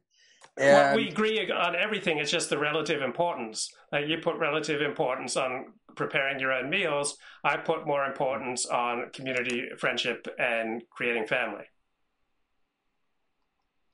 yes, but you know, I realize you don't like to cook, and I, I really feel like we've this whole meal discussion has been a small detour. But you're there in Australia, Luke, going on these marathon walks because you're obviously processing something uh, that's quite emotional in the end. It's not intellectual, and you need a lot of space to do it in, and that's why you're in Australia. And I think more power to you because you're not you're not on you're not back in LA like on the dating scene trying to get married and have a family. You're doing what you're doing because what you're doing is what you need to do, and I'm I'm here to support you, Luke. Thank you. That means a great deal to me. Yeah, I, I, I don't know what I'm doing. I just wanted to get back to Australia, and, and things just lined up to, to make it possible. But yeah, maybe I'm just you know primarily processing past trauma because I'm I'm getting together with including people I haven't seen in 45 years, like people who were mates of mine in school from like grade two to grade five. I'm spending time with family. Uh, I'm you know spending time with childhood friends. Uh, so yeah, I am like, you know, going over a lot of uh, childhood wounds and uh, things that you know, I and we struggled with in, in childhood. That that is a great deal of what's going on right now. And I I- I wish you nothing but success in this journey, and I think it's totally worthwhile. And I think um I think I think you need to listen to the voices that put you in this spot. So whatever voice you listen to that put you in this spot, obviously knew something that that goes against your ideology, Luke. It goes to it goes against everything that you profess to be true. You're nevertheless doing something else because some voice inside you told you that this was the most important thing to do, and so that's what you acted on. And I'm saying it's okay, bro.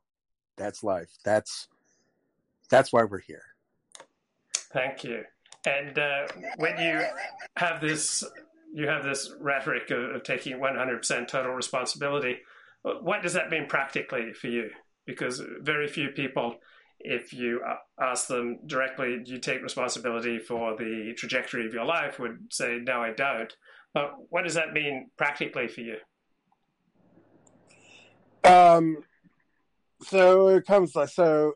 Okay, ultimately, when times are good, I don't really engage in much introspection, right? Uh, when times are bad, however, uh, that's when the intros- that's when introspection starts, you know. And I'm like, God, I hate this. I fucking hate this. I really hate this. Why am I enduring this? Why did this happen to me? You know, and then I sort of have a line of questioning. I go down. What am I? What What is the lesson here? Why? Why? Because ultimately, what underlies my worldview is that things happen for a reason. You know, it sounds a bit Panglossian, but it is true. So, I, I, I my my thought process goes something. Why did this happen? Why did this? ah, I really hate this. And then it's like, okay, that's like the first stage. That's like the Kübler-Ross first stage. Then it's like, okay, what am I meant to learn by this? Okay, have I ever done anything worthy of this? You know, of receiving some kind of retribution like this? And if no, I'm like, really no? You know, it's this type of in- inquiry that goes on. And then it's like, finally, it's like, Okay. okay. I don't quite understand what I did, but I'll just pay my dues, recognizing fully that they'll this will become clear to me later on. So that's that's how I apply I apply this worldview of mine. And you mentioned that you spent less time paying attention to politics. So, what did that mean practically? Less time on Twitter, less time watching politically oriented live streams. What did that mean practically? Um, all above. I, you know, I haven't like paid like any attention to this whole Yay situation. I assume that's going to blow over, and I, I sort of say like, I apply. I- just sort of look at this and I say, yeah, I, all right. A, I do continue to listen to politics, but B, it's like, I, I'm at least a little bit uh introspective. Like, well, what, what do I hope to get out of this? Like, what what does it mean if this breaks one way or the other? If Elon does this or that, you know, why do I care? Why why does it really impact things? Or I have a feeling that you know we get the government we deserve, right? This is how I look at it. I, you know, we we are we have the collective IQ that we have, and as a result of that, we're going to get a government, and there's going to be politics that basically reflects that IQ. And my job isn't to lament the fact that we have such low IQ. My job is to raise my IQ using IQ a little bit um, loosely here. Yeah, you, you don't mean literally because there's nothing literally we can do with I- our IQ. But yeah, I, Yeah. I, I, I understand. And so, are you have you bought any of Trump's NFTs? I have not. I've closed the Trump book. I'm afraid I, I, I can't, I can't do it anymore. I can't do it anymore. I'm sad to say. I'm grateful for tr- what Trump has given us, but I, ultimately, I, I think he inspires his enemies more than he helps us. Like he, he, he's just not the right person for the times anymore. You know, his his hour has come and gone. You know, um, so uh, uh, it doesn't mean I hate Trump. I just just that whole shtick of his just just rings really hollow to me now. And uh, what do you think about Mike Lindell, the My Pillow Man, getting back on Twitter? Oh, ecstatic, Luke. it's ecstatic. finally, finally, truth is out there. The truth And- will come out. And how's your Whole Foods experience these days? How do you appreciate their music? Oh, it's fucking it's bliss, Luke. It's like there's been a decision made at at at Whole Foods that said, okay, let's see who our shoppers really are, and let's see who what music they like to listen to, and maybe not play so much rap and not play so much Motown. Let's play the music that they grew up listening to, and maybe their shopping experience might be a little bit better, might be a little bit more enjoyable. They might tarry a little longer at the deli counter and get an extra slice of pizza. You know, there's just been this really, you know, and I attribute this to AI. I think they crunched some numbers and figured out, you know, who really shops at Whole Foods, and I think it's been bliss. How about you, Luke? I haven't haven't gone to Whole Foods. I but uh, I don't really have a strong opinion. So, what what are you listening to on the radio? You used to listen to it. was it K Bone? Oh, it was The Bone. The Bone. Uh, 10 107.7 The Bone. Yeah, the hard rock station. Yeah, I it's been probably a year now. Uh, the repetition got to me too much. However, I checked in with uh, NPR again yesterday, thinking, you know, I keep going back. Like every two months, I think, well, maybe I can try a dose of NPR, see if I can stomach it. You know, it's so bad, Luke. It is so bad. It is so so much worse than it ever used to be. The the just the um the wokeness has like seeped into the core of NPR and uh it is unlistenable. Have you tried? Do you? I don't- have not. I have not. But uh, But for your listening no, but it's like one woke platitude. Go ahead. Well, it's just one woke platitude after another, right? And they just build on each other, and nobody ever dares question. Like yesterday's conversation was about environmental racism. You ever hear this term? I probably That minorities live Yeah. minorities live in areas where you know the environment isn't clean you know usually industrial areas things like that and this is because of racism. As if some magical force some some cadre of evil whites have decided this is where the blacks live you know? And it just so happens to be you know an industrial a formal industrial site that has really shitty soil and water and so forth. And it, this was just taken as a given that you know in in the context of the NPR report. And really what was happening you know no one no one could even like the explanation was so obvious. You know I'm like shouting at the radio you know and not not nary a word about an alternative explanation which would be that well these sites cost less money to live in because no one wants to live in there because the desire the, the desirability of these places is a lot lower and therefore people with less money tend to move there so it really wasn't a function of racism. What it was was a function of income. That and there was no racism whatsoever. It truly was about economics.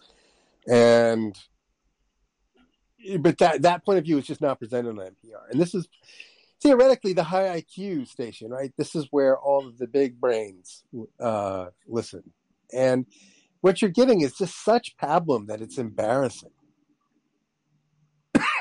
So, if you want high IQ entertainment, uh, Christopher Cantwell's out of prison and he should be restarting his podcast. Oh, I can't wait. That was quick. How long was he in? He paid his debt to society, bro. A couple of years. How long was he in? Something Two like two years? years. And what what did he actually go in for? Threatening some woman online or something? Threatening people, I think. Uh, yeah. So back to New Hampshire, huh? Uh, yeah. It seems like a distant era now. That uh, he, you had him on your show, didn't you? A couple Twice. of times. Twice, yeah. Yeah. And uh yeah, he's a bit rough on the edges, no question. I was just thinking about today, Luke, the uh like that nine hour marathon with um um oh no, I forgot his name. Jim. Stryker. Striker, Eric Striker. Yeah. Do you remember that? Like you basically had an all day argument with Eric Striker. Yeah. Do you remember that? Yeah. That was I don't know what year that must have been like 2018 maybe. Yes, definitely. Uh, this was when you were just kind of getting into your streaming career, yeah. and you had a that's a lot of commitment, man. That, it's a lot of commitment. But uh, the, you know, of course, there's a line which you should like find and like put on your highlight reel, which is when Eric Striker was complaining about was it Goldstein, uh, or who was the guy that the Screw magazine? What was his name? Oh, Al Goldstein. Goldstein, yeah. And I so basically, Striker read back that quote, and then you turned around and you said, "Well, do you know who he gave that quote do you remember- that? Yes. Yes. That's probably up there. That's like Yeah. it has to be one of your top ten, if not top five. Like, Oh, oh, what about when I had E. Michael Jones on and he thanked me for red pilling him on the JQ? that's a good one. I don't, I don't recall. He did that on one of your streams. Mm-hmm. No, I didn't. I didn't. I actually, I didn't catch that one. But I think the Striker one was priceless. Yeah, that was that was fun times. so what's gonna so what's gonna come of old Elon? Have you already discussed Elon? I don't want you to tread on old ground, but I, I- uh, I think I think Twitter's a better place, so I think Elon's going in a great direction. yeah. So what do you think about all these side dramas? You know, like the FBI blocking this journalist, and you know, is he not committed to free speech, etc. You know, all this sort of. He just seems to be at this uh uh this eye of this hurricane, and like, how long can he last? Do you think the pressure is getting to him? Like, it's all Elon all the time, as far as I can tell. I mean, if you uh, if you go on my YouTube feed, every other story is about Elon in one way or the other. Well, that I think that gives him a tremendous amount of energy. So I think that's uh, firing him up. So I think he can long as last as long as it takes until he's ready to turn Twitter over to some other CEO like uh, David Sacks from the All In podcast. Mm, I don't know he is. Uh, if that was a joke, I don't know. I, I didn't get it. well, um, you know, he's been Tesla's stock has been sinking pretty uh, substantially, and people theorize it's because he's selling his tech Tesla stock. He's a big sh- shareholder. He's selling a lot of his stock because he has to subsidize Twitter, and so. Um, that was you. Yeah, hey, I gotta, I gotta run off. So let me talk to All you right, another bro. time. All right, peace. Okay, bro. Okay, right, take right, care. Blessings. All right, Okay, guys, I have to take a 20 minute break, but I'm going to keep the show rolling. I'm going to carry my phone with me. So if anyone else calls in and I'm not at my laptop uh, monitoring, just say, hey, Luke, what the hell, man? And uh, let's get uh, let's get some Alt Hype versus the gripe as People well as are step thinking away. that I that I like. You're jealous of Nick or something. All right. Now, by the way, a lot of people, by the way, thank you. First off, thank you for, for coming on the sunrise here. We got a thousand people watching live. Cozy.tv slash Ethan Ralph. I have a couple of the people in there. I think they were in the thread. If you want me to bring them on, um, I mean, I mean, if you're starving for content, fine. Yeah, but otherwise, Yeah, I let's would, just I would argue. do something else. let's just argue. Uh, if it gets too crazy, I'll just cut off. But um, go ahead, banana. Hi, I'm Mr. Type. I wanted to ask why were you calling Nick uh, gay two days or day, a day ago in replies of, in a reply in your Twitter replies? You were subtweeting him. Now, were you calling him gay? I mean, I guess that has been alleged. Yeah, you were implying. You now, wait, hold on. 50-50 I was asking. and he's Hold on. Wait, wait, wait. Oh, yeah, yeah. I was asking. Go ahead. Oh, oh, okay. Yeah, go ahead. Uh, well, I don't have an eidetic memory, but there's another comment saying that they think Nick is asexual, and I just put, and I posted a comment saying, "Yeah, or maybe dot dot dot." So, but I, I- I mean, it's not something I typically like to make a big, big stink about, but and and it's Aren't- not aren't you something that I talk about very much. Uh, yeah, gayish, less less than before. Um, gay, you know, Milo said something that a lot of people didn't understand, which was that he was basically done being gay, and like if you're not gay, you're not going to get that. You're not going to understand what that means, and You're you don't gay. need to understand. Um, yeah, basically. Although I have had relations with women before, but anyway. Okay. Um, but That's even more gay. Now, wait. Let him speak. Go ahead, Ryan. Dude, that's super gay.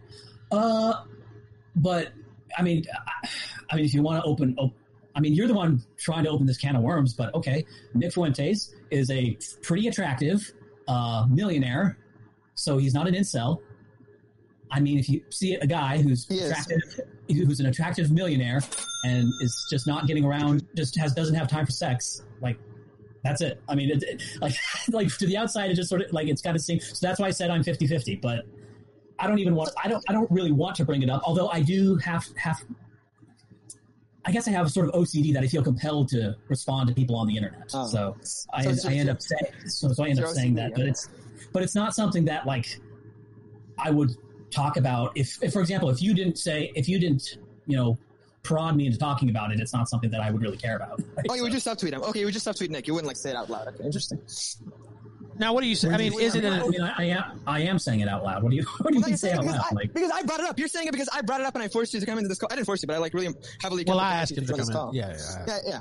Like if it wasn't for you know people in the chat and trying to like get you to join, you wouldn't have like talked about it at all. You would have shoved it under the rug because you were subtweeting him. You, you were in a reply of some random guy saying that Nick is I don't know sussy. I don't know about that. what what what what is what is sub what is subtweeting? I'm sorry. I guess I'm- he's I'm- saying. I'm No, wait, hold on. Let me. you Let me. Yeah, I guess he's saying you were kind of talking sneak dissing. You know, talking shit off to the side without uh, tagging him in or, or you know officially addressing him. Oh, Although you did oh, say it oh, publicly, oh. so I would assume. Okay, okay, then then I'll then I'll okay then I'll then I'll tag then I'll tag Nick Fuentes. Uh, I'll repost it. it wasn't the reply. the, the point was that is the point is that people wouldn't see it unless they like actively search through your account. Oh, Yeah. dude. So so I should I should make a just saying you're gonna, you're gonna, or- you're gonna call somebody gay, right? At least have the guts to do it on the timeline. You're gonna say he's 50-50 gay, so I don't know, he might be gay, he's 50-50 gay. I mean, he literally has given you a platform, he's been very good to you, he's been respectful to you, and you're in Twitter. First, you're saying he's gonna be less successful than Mike Enoch if there was no censorship, which isn't true, and I will get into that later. Second of all, Okay. you're calling, or you're saying he's 50-50 gay because he can't be an incel, you can't be celibate if you're a millionaire? That doesn't make any sense. And then you're just like, now you're out It's, pos- it's possible. It's possible if you're like, but the thing is, and here's another thing. You're sneak Nick, well, I'm not sneak dissing here. I'm, I'm on the Ralph retort right now, so so there's no sneaking here. Well, you were. Um, Okay, let him finish. Let him finish, Banana. Stop oh, cutting oh, off. Go ahead. oh, oh, okay, okay, okay. But but the thing is, another thing about Nick is that he's not. Well, I, I don't know. Maybe he is, but he doesn't appear to be socially awkward. So attractive, not socially awkward, millionaire. You know. You know, he's gay. So, okay. So you don't Well, think he's asexual? I mean, hold on, wait, wait, let, me, let me put it, let me put it this way: if, it- if it wasn't, Nick, it if it wasn't, if it wasn't, if it wasn't Nick Fuentes, who and and and you saw a person that had these traits, If what they were you think? Catholic, if, they were religious, if they were Catholic, they were religious, and they had a certain personality, well, misogynistic. okay, then all right. Well, then maybe we differ. yeah, we, we do differ. Yeah, I don't think Nick is gay. You think he's gay. We do differ. Yeah. we do differ. I, I I'm fit. I'm I'm I'm 50-50, but Well, I'm 100 percent that he's not gay, and you're 50-50 for some reason. I don't know why. Now let me ask you all: Okay. like, Do you think that it's shit talking too? Like he said that you know Nick gave you a platform and all this stuff. Do you see it as like disloyal to say that about him, or is that you feel like it's just an observation you're making? No big deal. I was well. I was just making an observation. I didn't think it was uh, disloyal. I mean, I mean, I've I think I've said in several streams that I think America First is like in the top 0.1 percent of like political clubs in terms of just how think- good their, me- how good their message is. Cozy, it, like like Nick basically kept you know kept alive an entire ecosystem on his own. Like like I don't know what. But, I, I mean, I mean, it's- Caller, c- calm down. Hold on, caller. Just chill so, out. So, I'm- so I'm so I'm sort of just like responding to people on Twitter, and then like just saying like just saying whatever comes into my mind, and then but then that's like anti. Well, yeah, I mean, it was spun as an attack, kind of. uh, and I mean, I can understand that. I'm not saying that it's unfair necessarily either, because that is kind of a talking point uh, of people who are like anti. let me just say this. Go, go ahead. Well, I spent well, I, I, I, I've spent months off off off of the internet, so sort of. Okay, but listen, now go ahead, you- caller. You're saying on one hand, you're saying AF is one of the top 0.1% of political projects and is so successful and it's so good. But then on the other hand, you're saying if there was zero censorship, AF wouldn't be, would be below TRS. Mike Enoch, Mike Peinovich, the guy who married a Jew and he's like a total fat, dysgenic retard. You think Nick would be below that, really, if there was I- no I- I mean, censorship? in I terms of mean, right wing, Vaush, right wing. Vaush, That's, I, I, I, said on Vaush Twitter is about that. pretty. Vou- Vaush is pretty. That's for left wingers. Yeah, left wingers don't have a good. Left wingers don't have a high disgust tolerance. I mean, they don't really care if someone's Okay. disgusting or degenerate. But for a right I mean, I don't, I don't, I don't think, I don't think Ralph's Ralph's appearance. Oh, okay, no. Okay, you're gonna, you're gonna say Is it- is Ralph is ugly. Okay, all right. I'm, I, I I, don't think. that. I think Ralph's I'm, sa- I'm saying I don't think being overweight is like a is like a major detriment. detri- is as much of a detriment as you think it is. I don't think it's. I don't think people care that much. Okay. Well, I think he's like I think he's a total like dumbass. I don't think he would actually be at all entertaining or charismatic or a good content creator if there was no censorship. And Nick is actually currently more censored than he is. He sells a paywall. Remember that he has a paywall on his site. Nick struggles with payment processing. He struggles with he's like as like a lot, Um, he's, well, he's more yeah, debanked. I than, he's more debanked than like Enoch is. That's for sure. Well, I mean, well, TR, well, I guess, but you can't. I mean, TRS can't use credit cards. They ha- they have to use um, either crypto or some sort of mail-in sort of thing.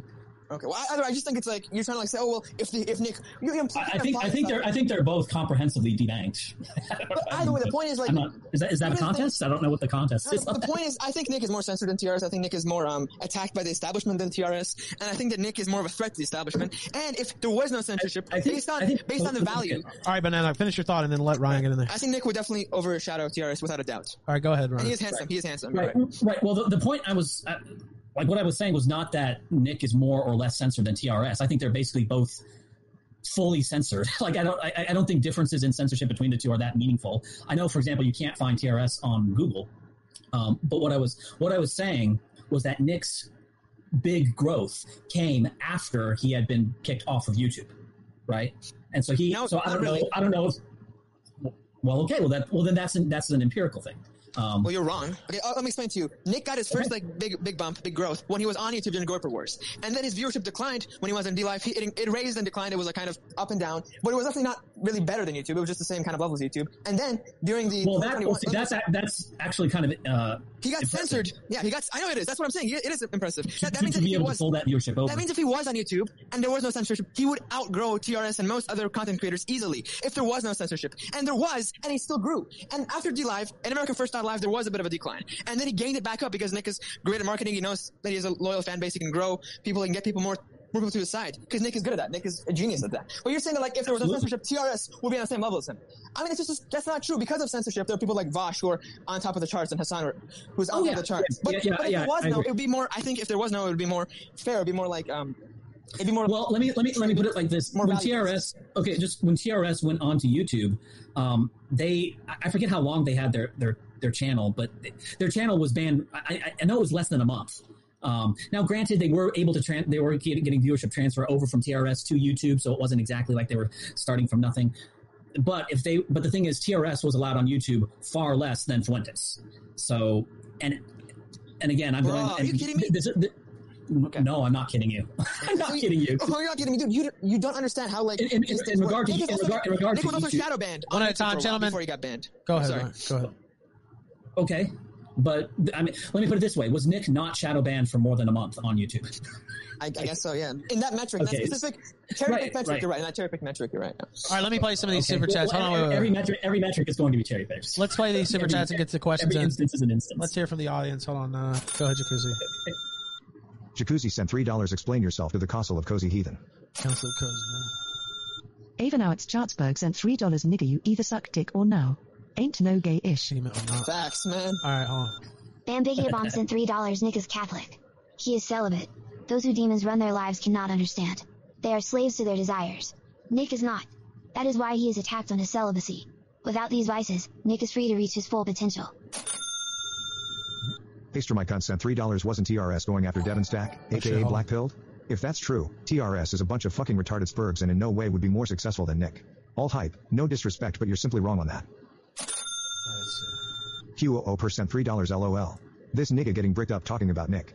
He says my brick dick. He What? means Hess gay. I don't now, know any. Not even the Ralph Molly safe. That is not the Ralph Amalia is safe. All right, now let me. There's. Hold on. This is a Bill Burr's take on Kanye aged well. Bill Burr's take on Kanye. Okay, I will play that. Sorry, that just now came in, by the way. Richard Percival sent three dollars even if you countersign on Nick. Thanks for streaming that Holocaust census myth stream on Cozy. That red pilled me a lot. All right, so you're getting some thanks, even if they're not agreeing with you. All right, now let's see. Then this. I mean, I guess this is a talking point that I've seen, uh, but you can. I think you kind of talked about it earlier. Um, Notorious homosexual alt I don't type know. accusing Nick of being gay says he will Notorious. go on the Killstream HTTPS Well, he's here now. colon slash slash Why is that just now popping up? slash Idison status slash three one dollars. five nine All nine throughout one one. history, the number one reason great men have been taken down is because of sexual relations women. Nick is smart. See. what do you say about that? It's a pretty good strategy. Yeah. Uh, well, you know, that look. The thing is, there are other explanations. So that's you know, I said 50-50, So there you go. I mean, what's his face? Who is Trump's VP? Uh, Mike Pence, yeah. He, he, he, yeah, he sort of he, he, he did that same thing. He, he, said he wouldn't go alone with a, with another woman in a room. So simply because of like accusations. Yeah, that was actually one of the smartest things Pence did. I can tell you from my own experience, um, getting tied up with the wrong woman can really uh, can really affect your day to day, uh, even when you're Yeah. you're allegedly free of that person. Um, so I, I, I recently, um, it was sad to, sad to see uh, with, uh, with with Metokur. I thought he'd sort of be above this, but like Med- Hmm. like Metokur of all people, you'd imagine like wouldn't be on the whole believe all women sort of train. But there Yeah. it was when, when that, that's what I that was said. kinda You weird. would think him out of anybody would be, you know, saying don't trust these hoes, but instead it's uh, Mr. Me Tooker now. Uh, so yeah, it is pretty crazy. Um, let's. Yeah, that was one of my favorites. I know. Let's see. We have another caller. I don't know if he wants to talk. Did you want to ask him something too while he's here? Do you want to talk about something more more interesting? Like Goose. Oh, what's going on, Ralphie? Oh, how we doing? I'm doing good. I'm doing great. Go ahead. All right, so Alt Hype. Like to say that Mike Enoch would be as popular as Nick if they had an even platform. It's straight retarded. It's okay to be wrong though. The problem is you're implying that Nick is gay. Yeah, What the bro. fuck, man. Like you're on his platform one, and also he's not. You are. Where are you coming from with this?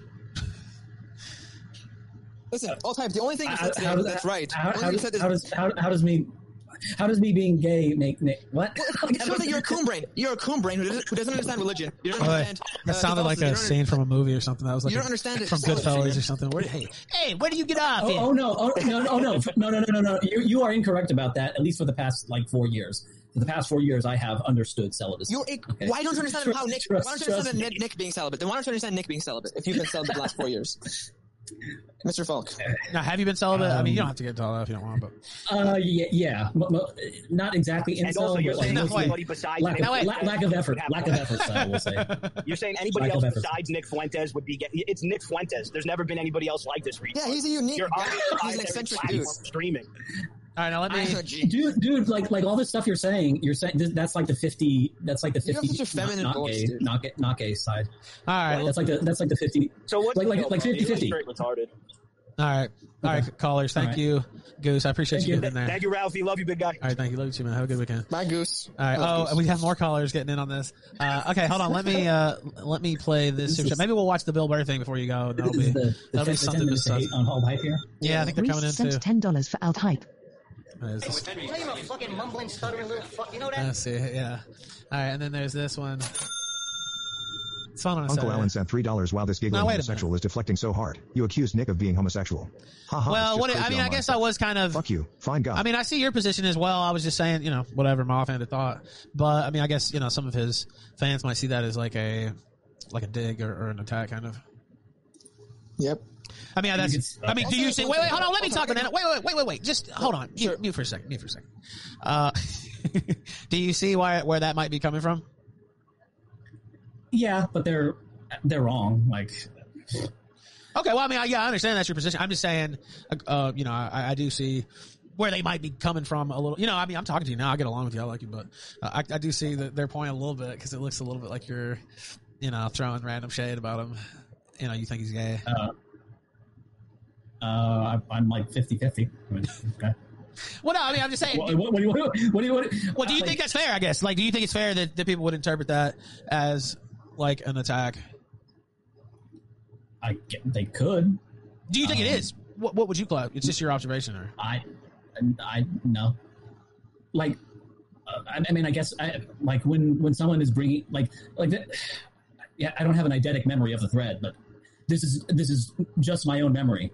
Is that there was some other person talking saying that they think Nick is asexual, and I and and then I just said yeah or maybe, and then a whole bunch of other people started responding and pulling out of me well what I thought. And so, and so now now you're right. I could have just not responded, or I could have just you know like sure i could have just i could have said nothing you know and that Well, probably it's Twitter, so people see it, yeah. but, but i didn't i didn't so because i can't control Well, I mean, you know how it is. It's So, Twitter, uh, and then somebody sees that, and they're like, "Oh, he's talking shit," and then they go and you know talk more about it, um, and then it becomes more of a thing. Um, I don't know. Uh, let me bring in a caller. Avon, go ahead. Uh, unmute yourself. Ralph, it's been too long, brother. How the fuck are you? I'm doing great, man. How you doing? Merry Christmas. Merry Christmas to you and the family, my brother. Yo, Alt Hype. I'm Avon Chartsdale, bro. Nice to meet you. How you doing? uh all right i guess Sweet. Listen, so I don't know a whole lot about the whole thing between you and Nick. I didn't see this whole thing. I kind of just got schooled to it on air. But you said something on air I got to ask you about. You said you're gay-ish, my nigga. So, yo, do you, do you suck dick or do you not suck dick, bro? No, wait a minute. Haven't- ha- not not in a while Not, but you have sucked dick before. But cock has been inside Uh, your mouth, right? No are you interested or like what, are- what are you what are you trying No, to no, I just want to know because gay-ish is not a thing, my nigga. You either a faggot or you No, not. wait, if wait, you wait. suck some cock in your mouth, bro, you're No, probably wait, no, fucking gay. no, wait, hold on. Just say it with your chest, right? Like, have a pair of balls and be like, yeah, I'm gay, nigga. Now wait, wait, wait, wait, wait. wait. What does gayish mean? I, I, i'm just not interested in anymore Okay. Okay. So you sucked like five or six cocks and then you decided it's not for you? Like you like like trying out smoking weed or something like that? Like, I don't think that's how it works personally. Do they have patches for that? Um, no, I'm sure. Uh, all right, thank you. Thank you, Ralph. Thank you, Avon. Appreciate it. All right. He also has an echo, but uh, I dealt with it. Uh, okay, now let's see. Um, okay, there's a couple more super chats. They're they're mostly hostile, but. So, Gripe Agricola sent three dollars alt hype. Leave Nick's name out of your mouth. still It's gonna have not a you. dick. It's still good to have you. Still good to have you back on the show, though. Uh, all right, now. Anonymous sent five dollars. Why would you say this right as Nick is having the biggest moment of his career? Seems like you're a jealous faggot. Now, what do you say? It, I mean, I guess some people are. You did say this, right? Like, I mean, I, you know, right? You did kind of go out there and, uh, you know, put your your statement out there, right? Like, I mean, you did kind of draw this on yourself a little bit. I mean, so, so you know, uh, I don't, I don't know I thoughts. just, I was, reply, I, was, I was replying to people and it was like, and uh, like, like one step at a time. I said just one. I said, well, maybe or maybe, and then so, well, what do you mean by that? What do you mean by that? What do you mean by that? And I was like, okay, well, this is what I mean by that.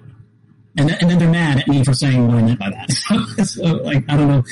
I mean, I could have just said, "Oh, nothing, nothing, never mind." Well, I, don't, I, don't, I, don't, I don't believe anything. Well, and you're here on the Sunrise, and you, you know you've been talking to people and uh, taking college attendance. So. I don't know. I don't know. When people, when people want me to, when people want me to like say, "Oh, never mind," I don't. I don't think that anymore. I, I, I've been convinced that there's there's zero chance that Nick is gay. Like, I mean, I don't think it matters that much for the movement at, on the whole. Well, I mean, that's kind of like. Is how he, is how I mean, that's like a key talking point from like anti-Nick people, basically.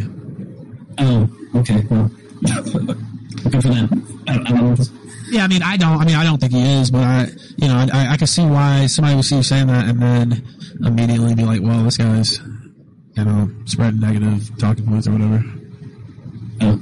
I mean, I think that's what happened, right? Like, I don't know, Jack can weigh on their own with whatever they think, but uh, okay. Now let me play a couple of the. Well, well, I mean, I can't, I can't like take it back. Like, I can't go like, "Oh, I don't believe that now." Like, so, yeah. like, oh, oh, n- now I have been convinced. I will not. Like, I can't. I don't know. I don't know. No, I don't. Yeah. No, no, they ain't gonna give you. Uh, let me play. Richard Percival sent three dollars. You're calling Nick gay is worse than the Holocaust. Worse than the Holocaust. Well, well, yeah, because it's one of the things happened. What do you think would happen if you called me gay? Face to face with Oh, one of us. nothing. What happened? Let's see. Is this another clip? Man fading in the night sent ten dollars. What are you staring at, you poor thing, you prick? Now, wait a minute. The old phone meeting? Get out of here. I got a marker. Alright, alright. Uh, let's go more. Anonymous sent three dollars. Nick doesn't commit sodomy. So this is pointless. Okay. Uh, I never said he did. Why do Valentine's I Day never said he did. if you didn't ask me why I'm a flaming homosexual? Maybe I wouldn't be such a flaming homosexual. Sus hype. Nigga, just take the L also being a fan like Down syndrome proto Jew Enoch is the biggest fucking L of all. Fine God, you cock thirsty fag. Are you a Mike Enoch guy? Uh, I find his show interesting. I mean, I probably watch. I probably watch like or listen to like an entire show every month. So like more, more than just about any, anything else. So yeah, I guess like one, one show a fine. Okay, that's pretty solid. Alright, now let me see here. Anonymous sent five dollars. You can't take it back. The only way to make this right is for you to kill yourself. Turbo Goreka sent three dollars. Alpha literally sucks cock. BTW. Homo style. Clout chasing faggot. Homo style. Is there another style? I don't know. Uh, no. Clout chasing? Yeah, I don't know what that part is. That that's not true. That like me, like I am not a clout chaser. I messaged him to come on, so I just wanted more. Totally I just wanted some arguing for the show. Since he's already arguing on Twitter, and they wanted to get him on, I figured, well, I'll just message him. So. Cloud, cloud chasing. When, when was my last stream? Like that is that is a bizarre. Yeah, you haven't been streaming that much, actually. Um, Ada Wolf. like in, in like months. Yeah, Ada Wolf, go ahead. Get your call in. So, boys, can you hear me? Yeah, what's up? Yeah, yeah. Yes, I can hear you. Uh, you know, I, I don't know much about y'all hype, but uh, do you have some sort of like, uh, you you say you have like social autism? Not really. I mean, you, you kind I mean, the, the autism, the autism thing is kind of a meme. Um, maybe I am, and I'm just like I'm just like blissfully unaware of it or something. But I don't feel awkward in, in around people. You, you seem not to be understanding why people are angry. Uh, you know, you, you see our boy out there is about ready to you know, score a goal, and you're the guy sticking your foot out to trip him with uh, stupid comments that nobody fucking asked for. No, wait. So I, I just don't understand. I just- Um, no, no, they quite clearly asked for it. Like, No, like- I don't really no, no, no, no, no, no, no, no, no, no, no. They were asked, they, they were quite clearly saying, "What did you mean by that?" And I, and you know, I, I wasn't. Why would you I make that comment to begin with? Why would you even bother? Like, why would you, You know do anything to hurt what we're doing right now? We're like full steam ahead, bro. Like, get on the fucking train or shut the fuck up. That's where we're. at right now, I- man. Like, why, why are you even bothering to do this to begin with? Why are you doing anything at all that might even hurt the movement? Like, I, I just don't understand. Like, our guys out there, I like, did- get slings and arrows from the mainstream media, every corner of the internet, and then you got to come in and be like, "Oh, I think the guy might be gay." Like, who fucking cares? A, what you think. B, why would you even make that comment to begin Well, clearly, well, clearly you care what I think. So answer to that. No, I really don't give a shit. I just think. All right, now hold on. Dumb. Ada hold on. Yeah, As if well, attitude hold on. Okay, well, okay. wait, well, no, no, no, no, no, no, no, no. Well, well, I'll, I'll respond to your other stuff. But first, you do give a shit because I'm here. You're talking. You're getting hot and bothered. So yeah, you do give a shit. So I'm, shut up I'm, about I'm, that. I'm more pissed off about USA not making it through the World Cup than I give a shit about what you have to say. Let me tell you. Okay, but clearly you do give a shit about what I have to say because you're making a big stink about it. Okay, so so. I just think if you're fucking don't, don't, don't, don't do this. Don't do this. I don't care. Don't do this. I don't care. I don't throwing little pebbles from the audience, acting like a big shot. I, dude, like seriously, why would you bother doing this right now?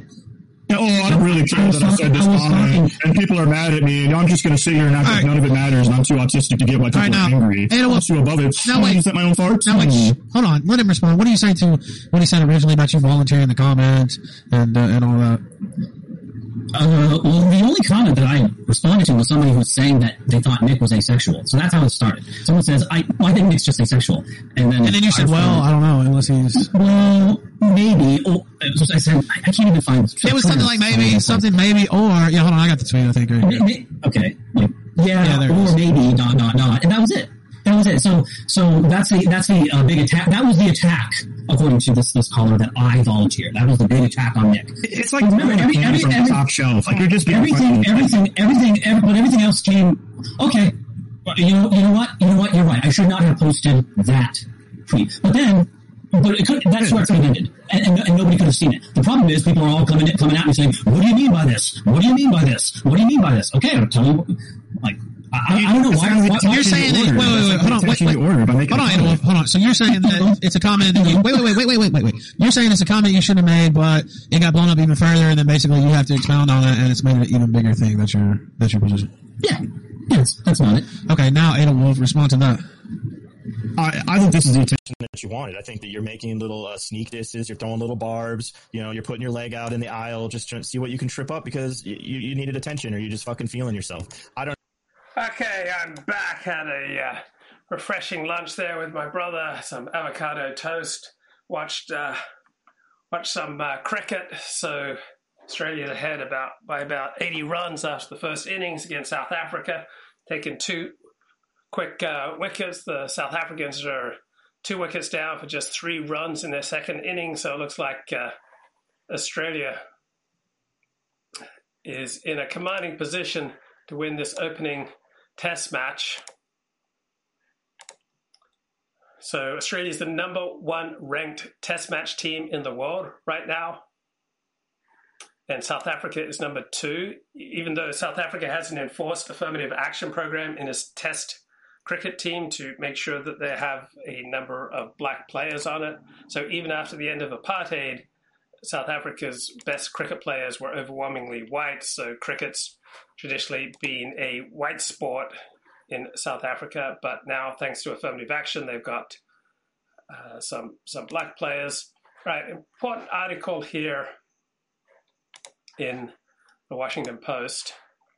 Right, how a Trump allied group fighting anti white bigotry is consistently beating Joe Biden in court. So, America First Legal was founded last year by Stephen Miller, the architect of Trump's immigrant family separation policy.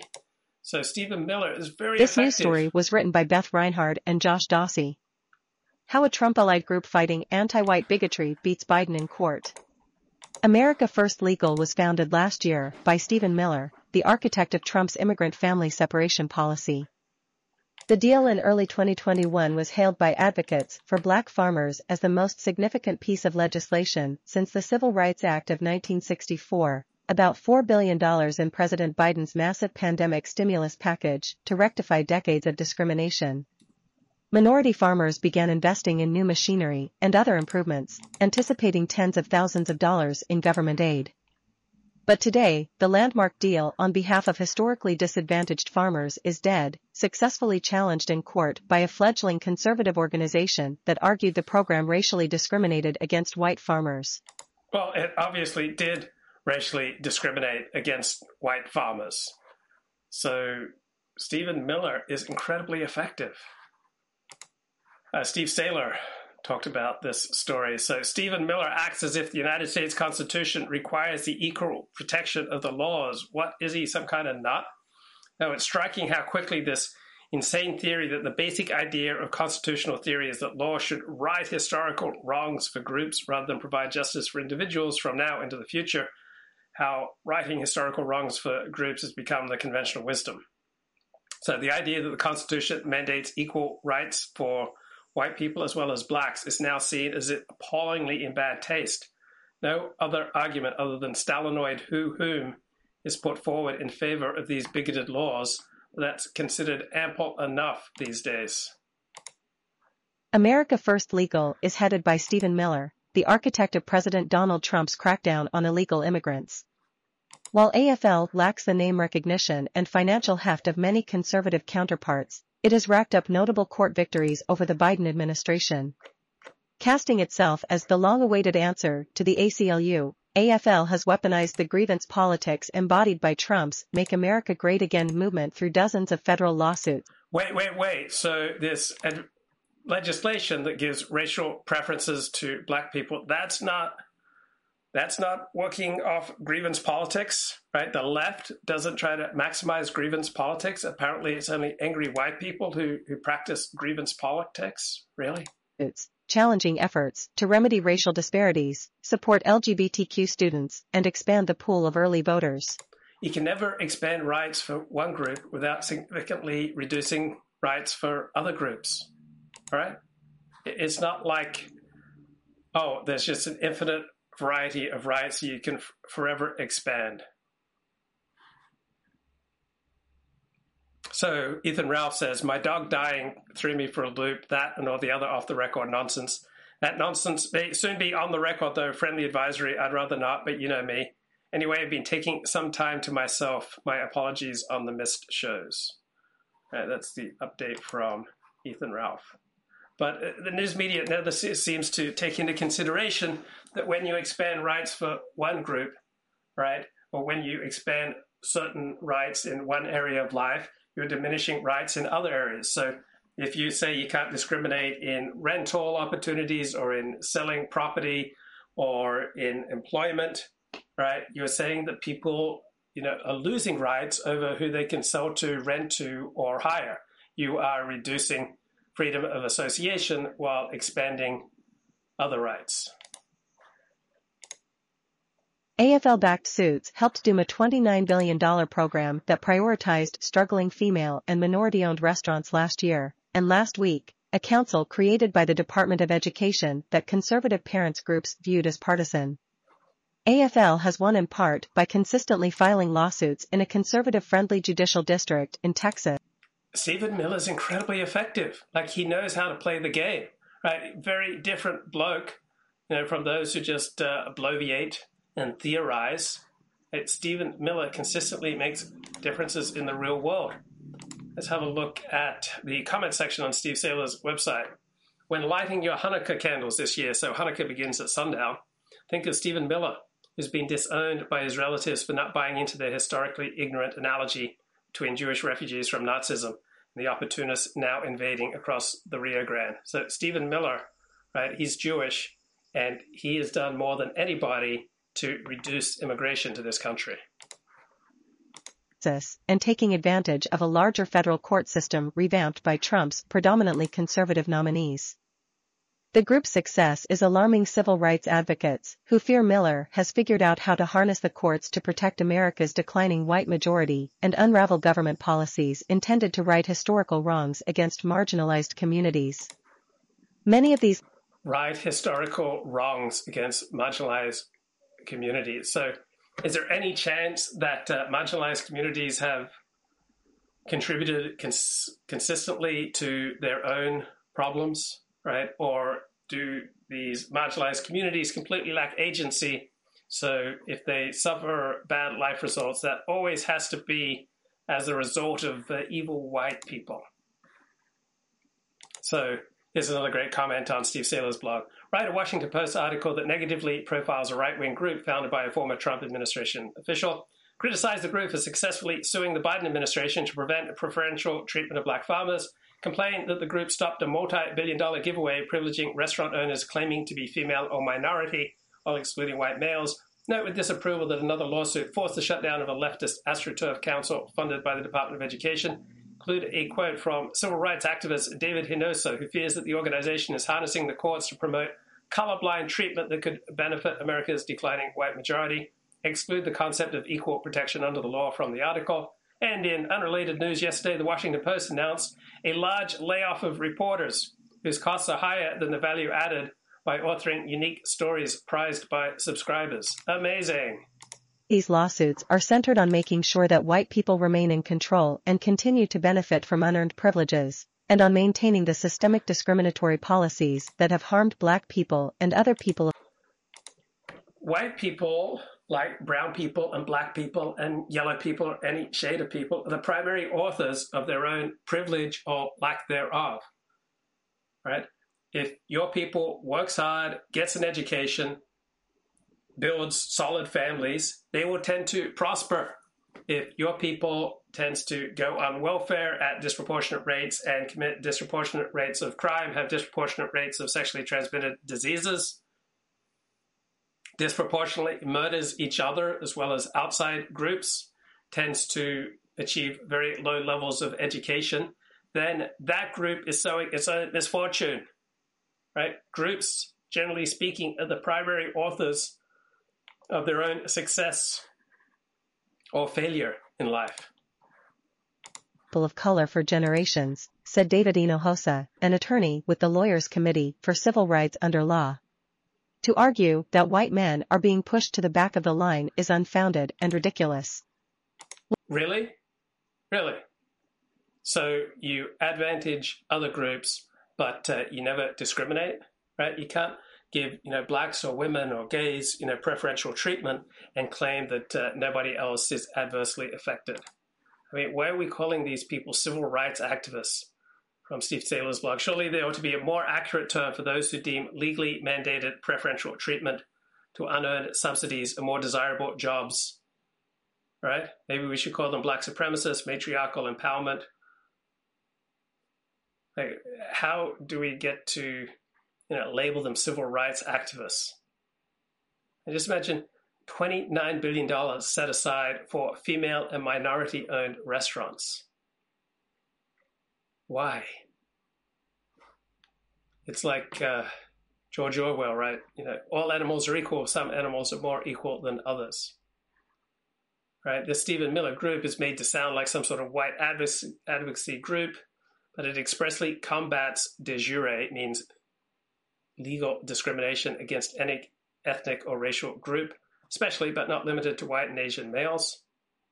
So it's hilarious how the article makes jurisdiction shopping, such as in Texas, seem like some sort of nefarious practice when grudgingly acknowledging that left wing groups do this all the time in California.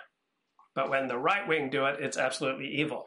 So leftists do it totally correctly by shopping their cases to several leftist judges right, who will consistently side with them. That's a good thing when right wing people practice the same tactic. That's nefarious. What they're being asked to do is share a place in line with other people who do not look like them. In an interview, Miller said AFL is filling a void in the conservative legal movement by challenging what he termed a hyperracialization of American political and corporate life. Programs seeking to remedy past injustices and boost historically disadvantaged groups are punishing people based on their skin color, he Historically disadvantaged groups. Uh, how much of that disadvantage is self inflicted? said. I believe that the equity agenda represents one of the single greatest threats to the survival of our constitutional system, he said. The group's mission was fueled by more than $6.3 million in donations last year, recent tax filings show, including about $1.3 million from the Conservative Partnership Institute, whose leadership includes key figures in the effort to overturn the 2020 election. Steve Wynn, the casino magnate who resigned as finance chair of the Republican National Committee in 2018 amid allegations of sexual misconduct, is an AFL donor, according to two people familiar with the group's work who were not authorized to speak publicly about its fundraising. Wynn, who has denied the allegations, declined to comment. AFL is part of a constellation of groups led by Trump allies that represent an administration in waiting upon his potential return to the White House. AFL's all-white, all-male board includes loyalists who recently trekked to Mar-a-Lago for Trump's 2024 campaign announcement, including Miller, who helped write the speech, former so all black groups or all Japanese groups or all Mexican groups, that's a-okay. But wow, if it's an all white group, that must be nefarious. Office of Management and Budget head Russell Vought and former acting Attorney General Matthew G. Whitaker. Miller, who is expected to work for the 2024 campaign, received $110,762 from AFL last year, about $134,000 from his Save America political committee since Trump left office, and is slated to be paid about $80,000 by the General Services Administration as part of Trump's post-presidency funds, government documents show. In the lead up to the midterm election, AFL also bankrolled a multi-million dollar ad campaign that included inflammatory radio and TV Oh, inflammatory, meaning choosing those those selective examples of left wing deranged conduct that is you know, most compelling and, and egregious. That's that's inflammatory. Looking at the comment section on Steve Sailer's site, remembering those three Georgians that got railroaded last year for defending their neighborhood against a jogger. Right, this happened due to prosecutor shopping. They were not charged by the local prosecutor. Right, they had to find a different you know, judiciary to successfully railroad these these men for murder.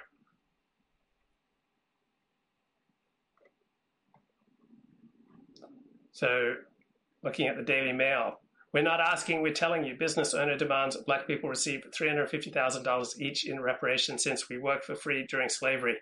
This is at a public hearing of California Reparations Committee, even though there was no slavery in California. TV spots demanding an end to anti-white bigotry and accusing the White House, businesses, and universities of discriminating against white people.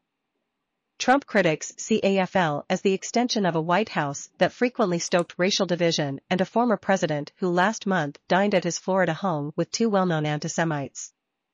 The Trump administration didn't care about people like me, it was for white men, and that's what this group represents and is fighting for, said John Boyd, president of the National Black Farmers Association, which intervened in the AFL-backed lawsuit challenging the aid to minority farmers. It's continuing the like. So just an amazing line here. The group's success, meaning Stephen Miller's success, is alarming civil rights advocates, right? Just imagine equal protection under the law is alarming the news media, alarming civil rights advocates. They don't want equal protection under the law, right? who fear Stephen Miller has figured out how to harness the courts to protect America's declining white majority. so, equal protection under the law, that's harnessing the courts to protect America's declining white majority. I got it.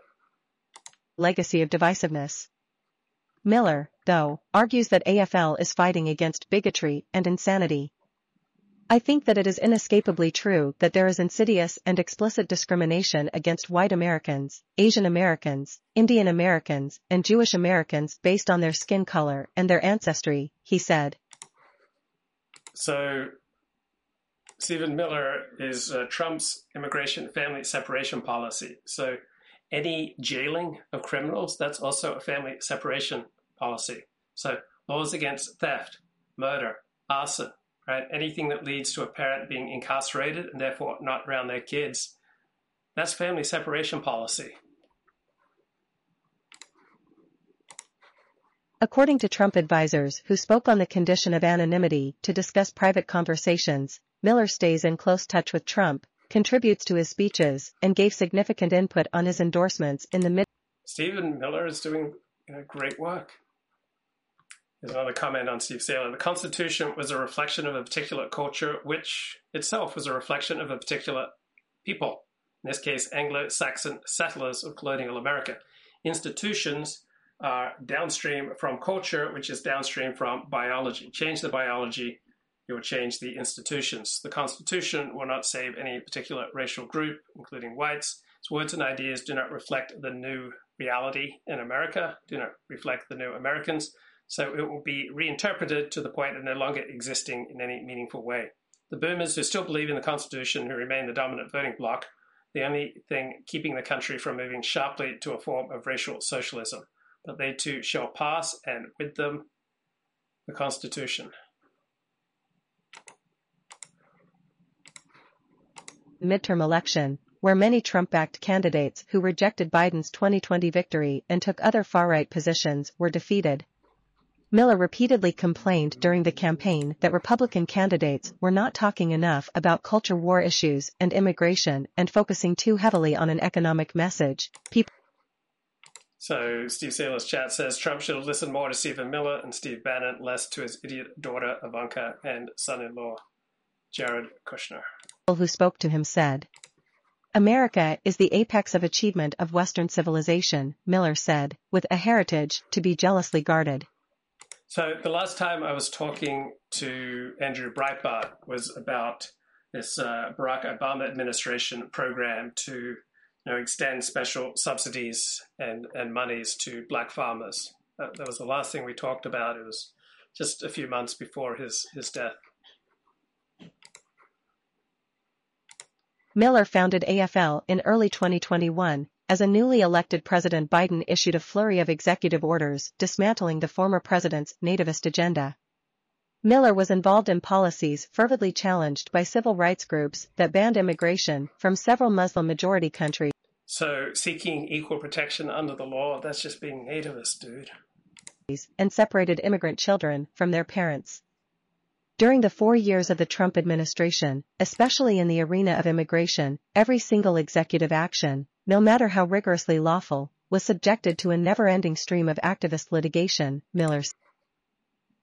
Yeah, good point. Okay, the obvious thing to do, says Steve Sailer's chat, is to pass local laws making it illegal to discriminate against white Americans, traditional Christians, heterosexual males. Right?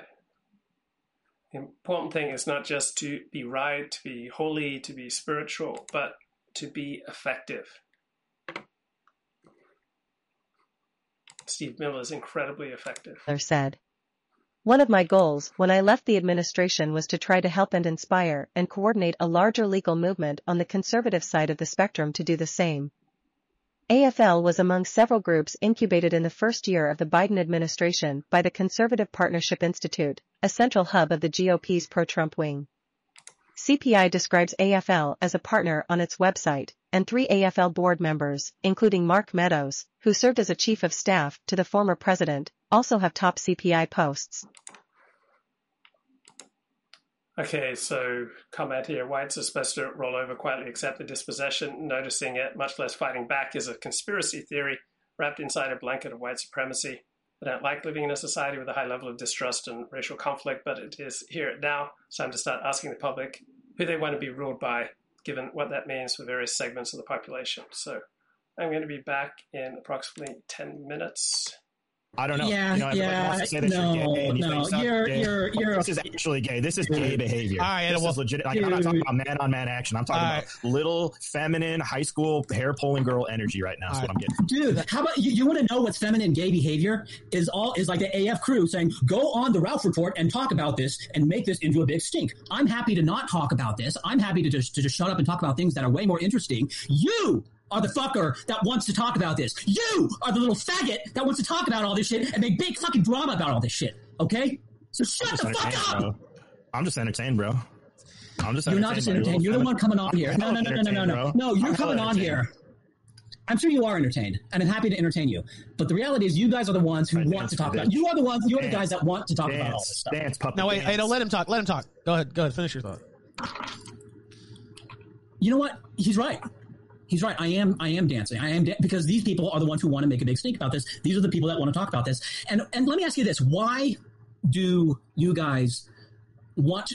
Why are you creating this? Why did Why did you guys want this? The, the, all this discussion about Nick's sexuality to be a thing. I don't. Now I stupidly. You know what? You're right. You're right. I stupidly posted one tweet saying yeah or may, maybe dot dot dot right but the thing is that tweet got like no likes nobody nobody saw it nearly nearly obviously somebody saw it but nearly nobody saw it and that's where it could have left that's where it could have been Yeah, but you know how the internet. No, oh, wait, hold on. Let So- me. so- let me. so- Wait, wait, wait, wait, wait. Let me ask you that. Let me Finish your thought, no, and then no, let me talk. Rob, Rob, Rob, let me ask Let this me talk. Why do you why do you care so much about homosexuality? Why do you guys always come in? You're always talking about sucking dicks. Like on my stream, on my streams when I when I have the, the total four, I basically never talk about gay stuff. I mean, I talk about it in the abstract in terms of historical attitudes of homosexuality and stuff like that, but I never talk about like gay things, right? You guys do. No, wait, hold on. You guys do. Now hold on. I want to speak. Why- I want to speak. why are you First guys- thing, I'm not No, talking let about. him answer. Let him answer. You want him to answer? Not Okay, you, all right. Okay, because I want to. not you, Ralph. Okay, okay, okay, okay. Go ahead, Ada. I'm, mean, I don't really care what other guys do. I think Yes, it's you do. sinful. Yes, you, I yes, think it's yes, sinful yes, from a you do. Christian Yes, point you of do. view. Yes, you No, do. I Because really- you're I making really- no, no, no, no, no, no. Policing You're, other you're men's making dicks this. is the gayest You're thing making you can this. Why are you so fixated on that? Why are you If you fixated? I'm not. I don't talk about that. Listen, I don't listen, bring that up. I would have I would have said the same thing if you would have made a comment about the way he dresses or you know maybe He his dresses nails are too fine. long, or if you hated his hairstyle. It's just throwing stupid, needless barbs out there when the man's strutting strong. He's got all the world on his back gunning for him, and you're over here just throwing little barbs, like little little sneak. No, little- no, little you know what? sneaky what? I figured it out. I fucking figured it out. You're the ones throwing barbs. Right? because you're you're you, no, you're making this. I'm no, back you're making team, this into baby. I'm back this, home this, team. You're whatever. You're the ones who, who who wants to make this into some issue. No, I'm not making a big Not, issue. not, not- shut up. You are. I wouldn't be here. I wouldn't be here if your little crew didn't want didn't didn't like make didn't make to, to use a cliche didn't want to make a mountain out of out of a molehill. You guys wanted to make a mountain out of a molehill. You wanted I it, just, think, not I just me. think you're throwing little. I think you're just throwing. No, fucking, no, you know, shut up. No, th- what are you talking about? pills on the You're- ground. no, no, no, no, no, no, no, no, no, no. You're, no, your little, fa- no, You your little fat crew, your, your little fat crew wanted me to be on here. I'm on here at, So- at, at your little, at your little, little boys club's request. Okay. Okay, so now the So- so- Groypers so cut are a it little out. fag crew to you. The, the, the, the Groypers are a little fag crew to you now, huh? Is that what it is? Do you have even the capacity to tell the truth? Like I'm no, telling the no, truth. no, no, no, no, no, no, 100% no, no, no, Why don't you no, just- it's, why no, you bend guys. the knee- It's, it's, Why don't you bend Wait, the knee wait, and wait. apologize for your stupid All right. little gay sneak disses and just man up and say, you know what, I shouldn't have done it. I apologize. All right, I don't. know, I think you, I, okay, buddy. I think you can actually watch the stream again. You can actually go back once this is uploaded, and you can see that I actually said I shouldn't have made that initial comment. But the reality, and so yes, I, I did bend the knee, Right, But but you're not accepting. You don't accept that. No, no, no, no, no. Shut up. You did not accept that. You because why? Because you wanted to make this into a thing. I didn't want. I I. Granted, I you know what you're right. You're right. I shouldn't have said. I shouldn't have done done a little innuendo. Okay, you know what? You're right. You're right. That was wrong. I shouldn't have done that. You know, you're right. You're I right. mean, if you're being But- honest about no, it, no, I'll no, take it, you no, know? no, Wait, no, no, no, no, shut up. Cool, no, shut the fuck up. Shut the fuck up. You're not taking. You're you're the one who wanted to make this into a thing. You're the one who wanted to have this fight. You're the one who wanted to highlight that Nick, Nick's sexuality, this non-issue, this complete fucking non-issue. Right? You're the one who wanted to highlight something about it, not me. I wasn't saying anything about it. I've done a whole bunch of streams on the site. I, you you know what? I did talk about it, and I talked about it in response to to, to super chats, just like on Twitter. I talked about it in response to other comments. Oh, so you, know talked what? about it on your stream. So so so th- so there's so there's the pattern. That's the pattern. I, I talk about things that that get. Now, were you tagged in this tweet originally? Were you tagged in this tweet originally, or did you did you just respond on your own? And, and let me make it, make this clear. When I say they're stupid fat club, I'm not talking about all AFers. This is just this is a, a particular group of. It's like mean, it's like 20, good it's like it's like it's like it's like it's like 20 people. No, it's, it's you. It's like you and like there's, there's 20 people on like responding to these comments here. You know, Bro, I'm just hanging out watching, you know, Ralph, my boy. I, I'm not sitting here No, trying wait. to start fights with anybody. But No, wait, hold on. apology if you want to give your Shut apology. up. No, wait, hold on. No, no, Wait, no, wait, wait, hold on. No, you, you did. No, you are starting a fight. You're starting this fight. No, wait, hold You on. Were you So that's tagged? a- That's a lie. That- some- that is a deliberate lie. Wait, did somebody ask you this, or did you just respond with this underneath somebody's tweet? Like, did they ask Who, you? who are you talking to? To you, like, you did you, did you just respond to their to somebody else? Like, no, did you just volunteer No, no, this no, out of the no, no, blue? no, no. Someone said. Oh, Someone that he was asexual. That's right. You said that. You said that. You're right. Right. You did say that. That They Right. said he was. So hold I on, let me pull so it up the original. So, so I did sort of go a little bit off tangent on that. So fair enough. But but let me put it this way. Hey, oh, you know, now that I think about it, you're concerned about your your boy taking all the slings and arrows. Weight weight of the world is on his shoulders. But Okay, let's uh, get back to this Washington Post article on Stephen Miller. Neither of these tax-exempt groups is required to disclose its donors to the public, though federal campaign records show Trump's political committee, Save America, donated $1 million to CPI last year. So here's a comment on Steve Sailer's blog. Did it ever occur to anyone that Stephen Miller is not a lawyer? I like the guy he's not a legal scholar, someone else deserves credit, such as the actual lawyers who are litigating for AFL. He is merely the firebrand. Well, he gets the attention, he gets the press, he gets the fundraising that then gets to hire the attorneys. In its 2021 annual report, CPI called AFL the sling that hardworking, patriotic Americans can use to fight back against the abusive Goliath of the Biden administration's deep state. CPI's revenue exploded last year to $45 million, up from So Steve Sailer's commented as uh, complaining about Stephen Miller's personality. It's a shame he comes across so badly to the media, has the personality of a school shooter. Media is just crying out for a sympathetic MAGA spokesman. It's just our bad luck that Stephen Miller has personality issues. Such a shame. What are you going to do? I think uh, Stephen Miller comes across just fine. And more important than that is he's incredibly effective. from about $7 million in 2020, according to its latest tax filing. obtained by Accountable.us and the Center for Media and Democracy. It's 1.3 So the Constitution matters moderately, but what's more important is how it is implemented, how it is interpreted, and how it is used. So if you know gay marriage becomes the law of the land, obviously we are a long way from what was written in the 18th century. So on Steve Sailer's comment section, we're seeing how there is a competing, largely unwritten phantom constitution that gets applied where left wingers have unchecked power. In the final analysis, people make the law, implement the law, interpret the law. All right. There's no objective law outside of the, the frailties and prejudices and perspectives and loyalties of individuals. So it's insane to think the 14th Amendment enshrined into law discrimination against white men, but that is the prevailing assumption in elite institutions that this is the spirit of the 14th Amendment, the material equality and leveling rather than equality before the law. So they play a mind trick by discriminating in favor of everyone but white men and Asians. And who has ever established as a matter of objective law and fact that white men are the recipients of unearned privilege? Right? Until the 1980s, the US was essentially biracial. Whites were upwards of 85% of the population.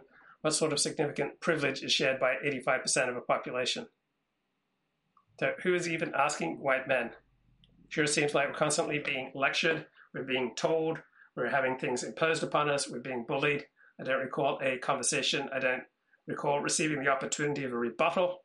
We're in a culture that viciously attacks straight white men, particularly Christians, constantly, which is more likely that these laws and programs are simply good hearted attempts at making things fair, or that they are a product of a culture, an elite consensus that permits white men to be attacked in terms which no other identifiable group is permitted to be attacked. $3 million donation to AFL was the largest of eight grants that it made last year. Tax records also show AFL last year received $25,000 from Donors Trust, a nonprofit that contributes to a number of right-wing causes, and $10,000 from Citizens for Self-Governance, which favors a convention of states to limit the power of the federal government. Another comment from Steve Sailer's blog. The prevailing method of doing things these days is that the regime kicks the dog until the dog bites, and then when the dog bites, the regime has the pretext to shoot it. So all the anti-white stuff is just supposed to be background noise. You're not supposed to take notice. And they translate it into a law, and you oppose the law and demand that the actual supreme law of the land control things. They treat you like you are a snarling, rabid dog. Miller declined to answer questions about the group's donors. It's best for your adversaries to have less rather than more information when they meet you in court, he said. A Washington Post review found at least four dozen AFL-backed lawsuits filed in federal courts around the country since April 2021, some of which have received little attention outside of right-wing media. To attack Biden's aid to disadvantaged, minority farmers, Miller's group made a brash choice for lead plaintiff, Sid Miller, the Trump-endorsed agriculture commissioner of Texas, who has questioned Biden's dire warnings about white supremacy and compared Syrian refugees to rattlesnakes in social media posts. Sid Miller did not respond to interview requests. The lawsuit was later amended to include four white plaintiffs who, unlike Sid Miller, actually carried federal farming loans, according to court documents. The suit argued that the debt relief approved by Congress was unconstitutional because it excluded white ethnic groups that have unquestionably suffered ethnic prejudice, referring to Irish, Italian, German, and other European immigrants and Jews. Sid Miller is white, with primarily Scotch and Irish roots, but said in the lawsuit that he has 2% African American ancestry. Any person with a traceable amount of minority ancestry must be regarded as a member of a socially disadvantaged group, the suit So the way the U.S. Census works is that uh, if you identify as black and white, such as Barack Obama, then you're only counted as black. So as far as the U.S. Census works, even if you're only 116th black or 116th Latino or 116th Asian, you still get counted in the census as you know, black, white, Latino, or Asian. So this magnifies the the relative numbers of non-whites compared to whites in this country. it said. Sid Miller earns a $140,938 annual salary as a statewide official. He reported owning about 145 acres of land, a nursery, landscaping business, and a ranch, as well as stock in dozens of companies, according Wow, he must be a bad guy. Looking at the comment section here, mass literacy, mass media have ensured a uniformity of thought that rulers in past eras could only have dreamed of. An illiterate peasant in the past would have had a much stronger grasp on reality than the educated masses do today. I'll never forget how shocked I was when my intelligent and educated brother in law, who previously d- displayed what I thought was capacity for independent thought, got very triggered when I calmly suggested the corporate media is untrustworthy. according to public records. Known for his signature white cowboy hat, he was first elected agriculture commissioner in 2014 and previously served as a state lawmaker. To black farmers who say they have felt the sting of racial bias, making Sid Miller the face of the legal challenge was an insult. Here is this very powerful person in a huge state who instead of wanting to assist black farmers filed a lawsuit to blockade, asked Boyd, who farms soybeans and other crops in Southern Virginia. It's really disheartening. Judge Reed O'Connor, who was nominated by President George W. Bush, ruled in July 2021 in favor of the white plaintiffs, the third of four federal court orders that are against the program. So why are there so many more conservative judges these days? Because Trump won 2016 and the Republicans were effective in getting conservative judges passed. When is conservative comedy more dominant, more influential, more popular than, say, left wing comedy? When conservative com- comedy better reflects reality, right? When you're able to you know, pierce the veil, take away the, the lies, and get down to the brass tacks of how the world works. And if you're able to do comedy that does that from a right wing perspective, you're going to be more effective. So Republicans have success to the extent that they are effective, that they're rooted in reality and providing a, a genuine service. Congress repealed the program in August. Boyd and three other minority farmers represented by civil rights attorney Ben Crump sued the federal government two months later, alleging breach of contract by doing away with the debt relief program. That case is ongoing. Black farmers have lost more than 12 million acres in the past century, which agricultural experts attribute in part to discrimination in government loan programs. Three And this is just objective truth. There's nothing that those individual farmers misjudged. They didn't make any mistakes anywhere. It's just they have no agency. These things just happen to them. They're not responsible for any of their choices, really. Okay, gonna leave it there for now. Talk to you later. Bye bye.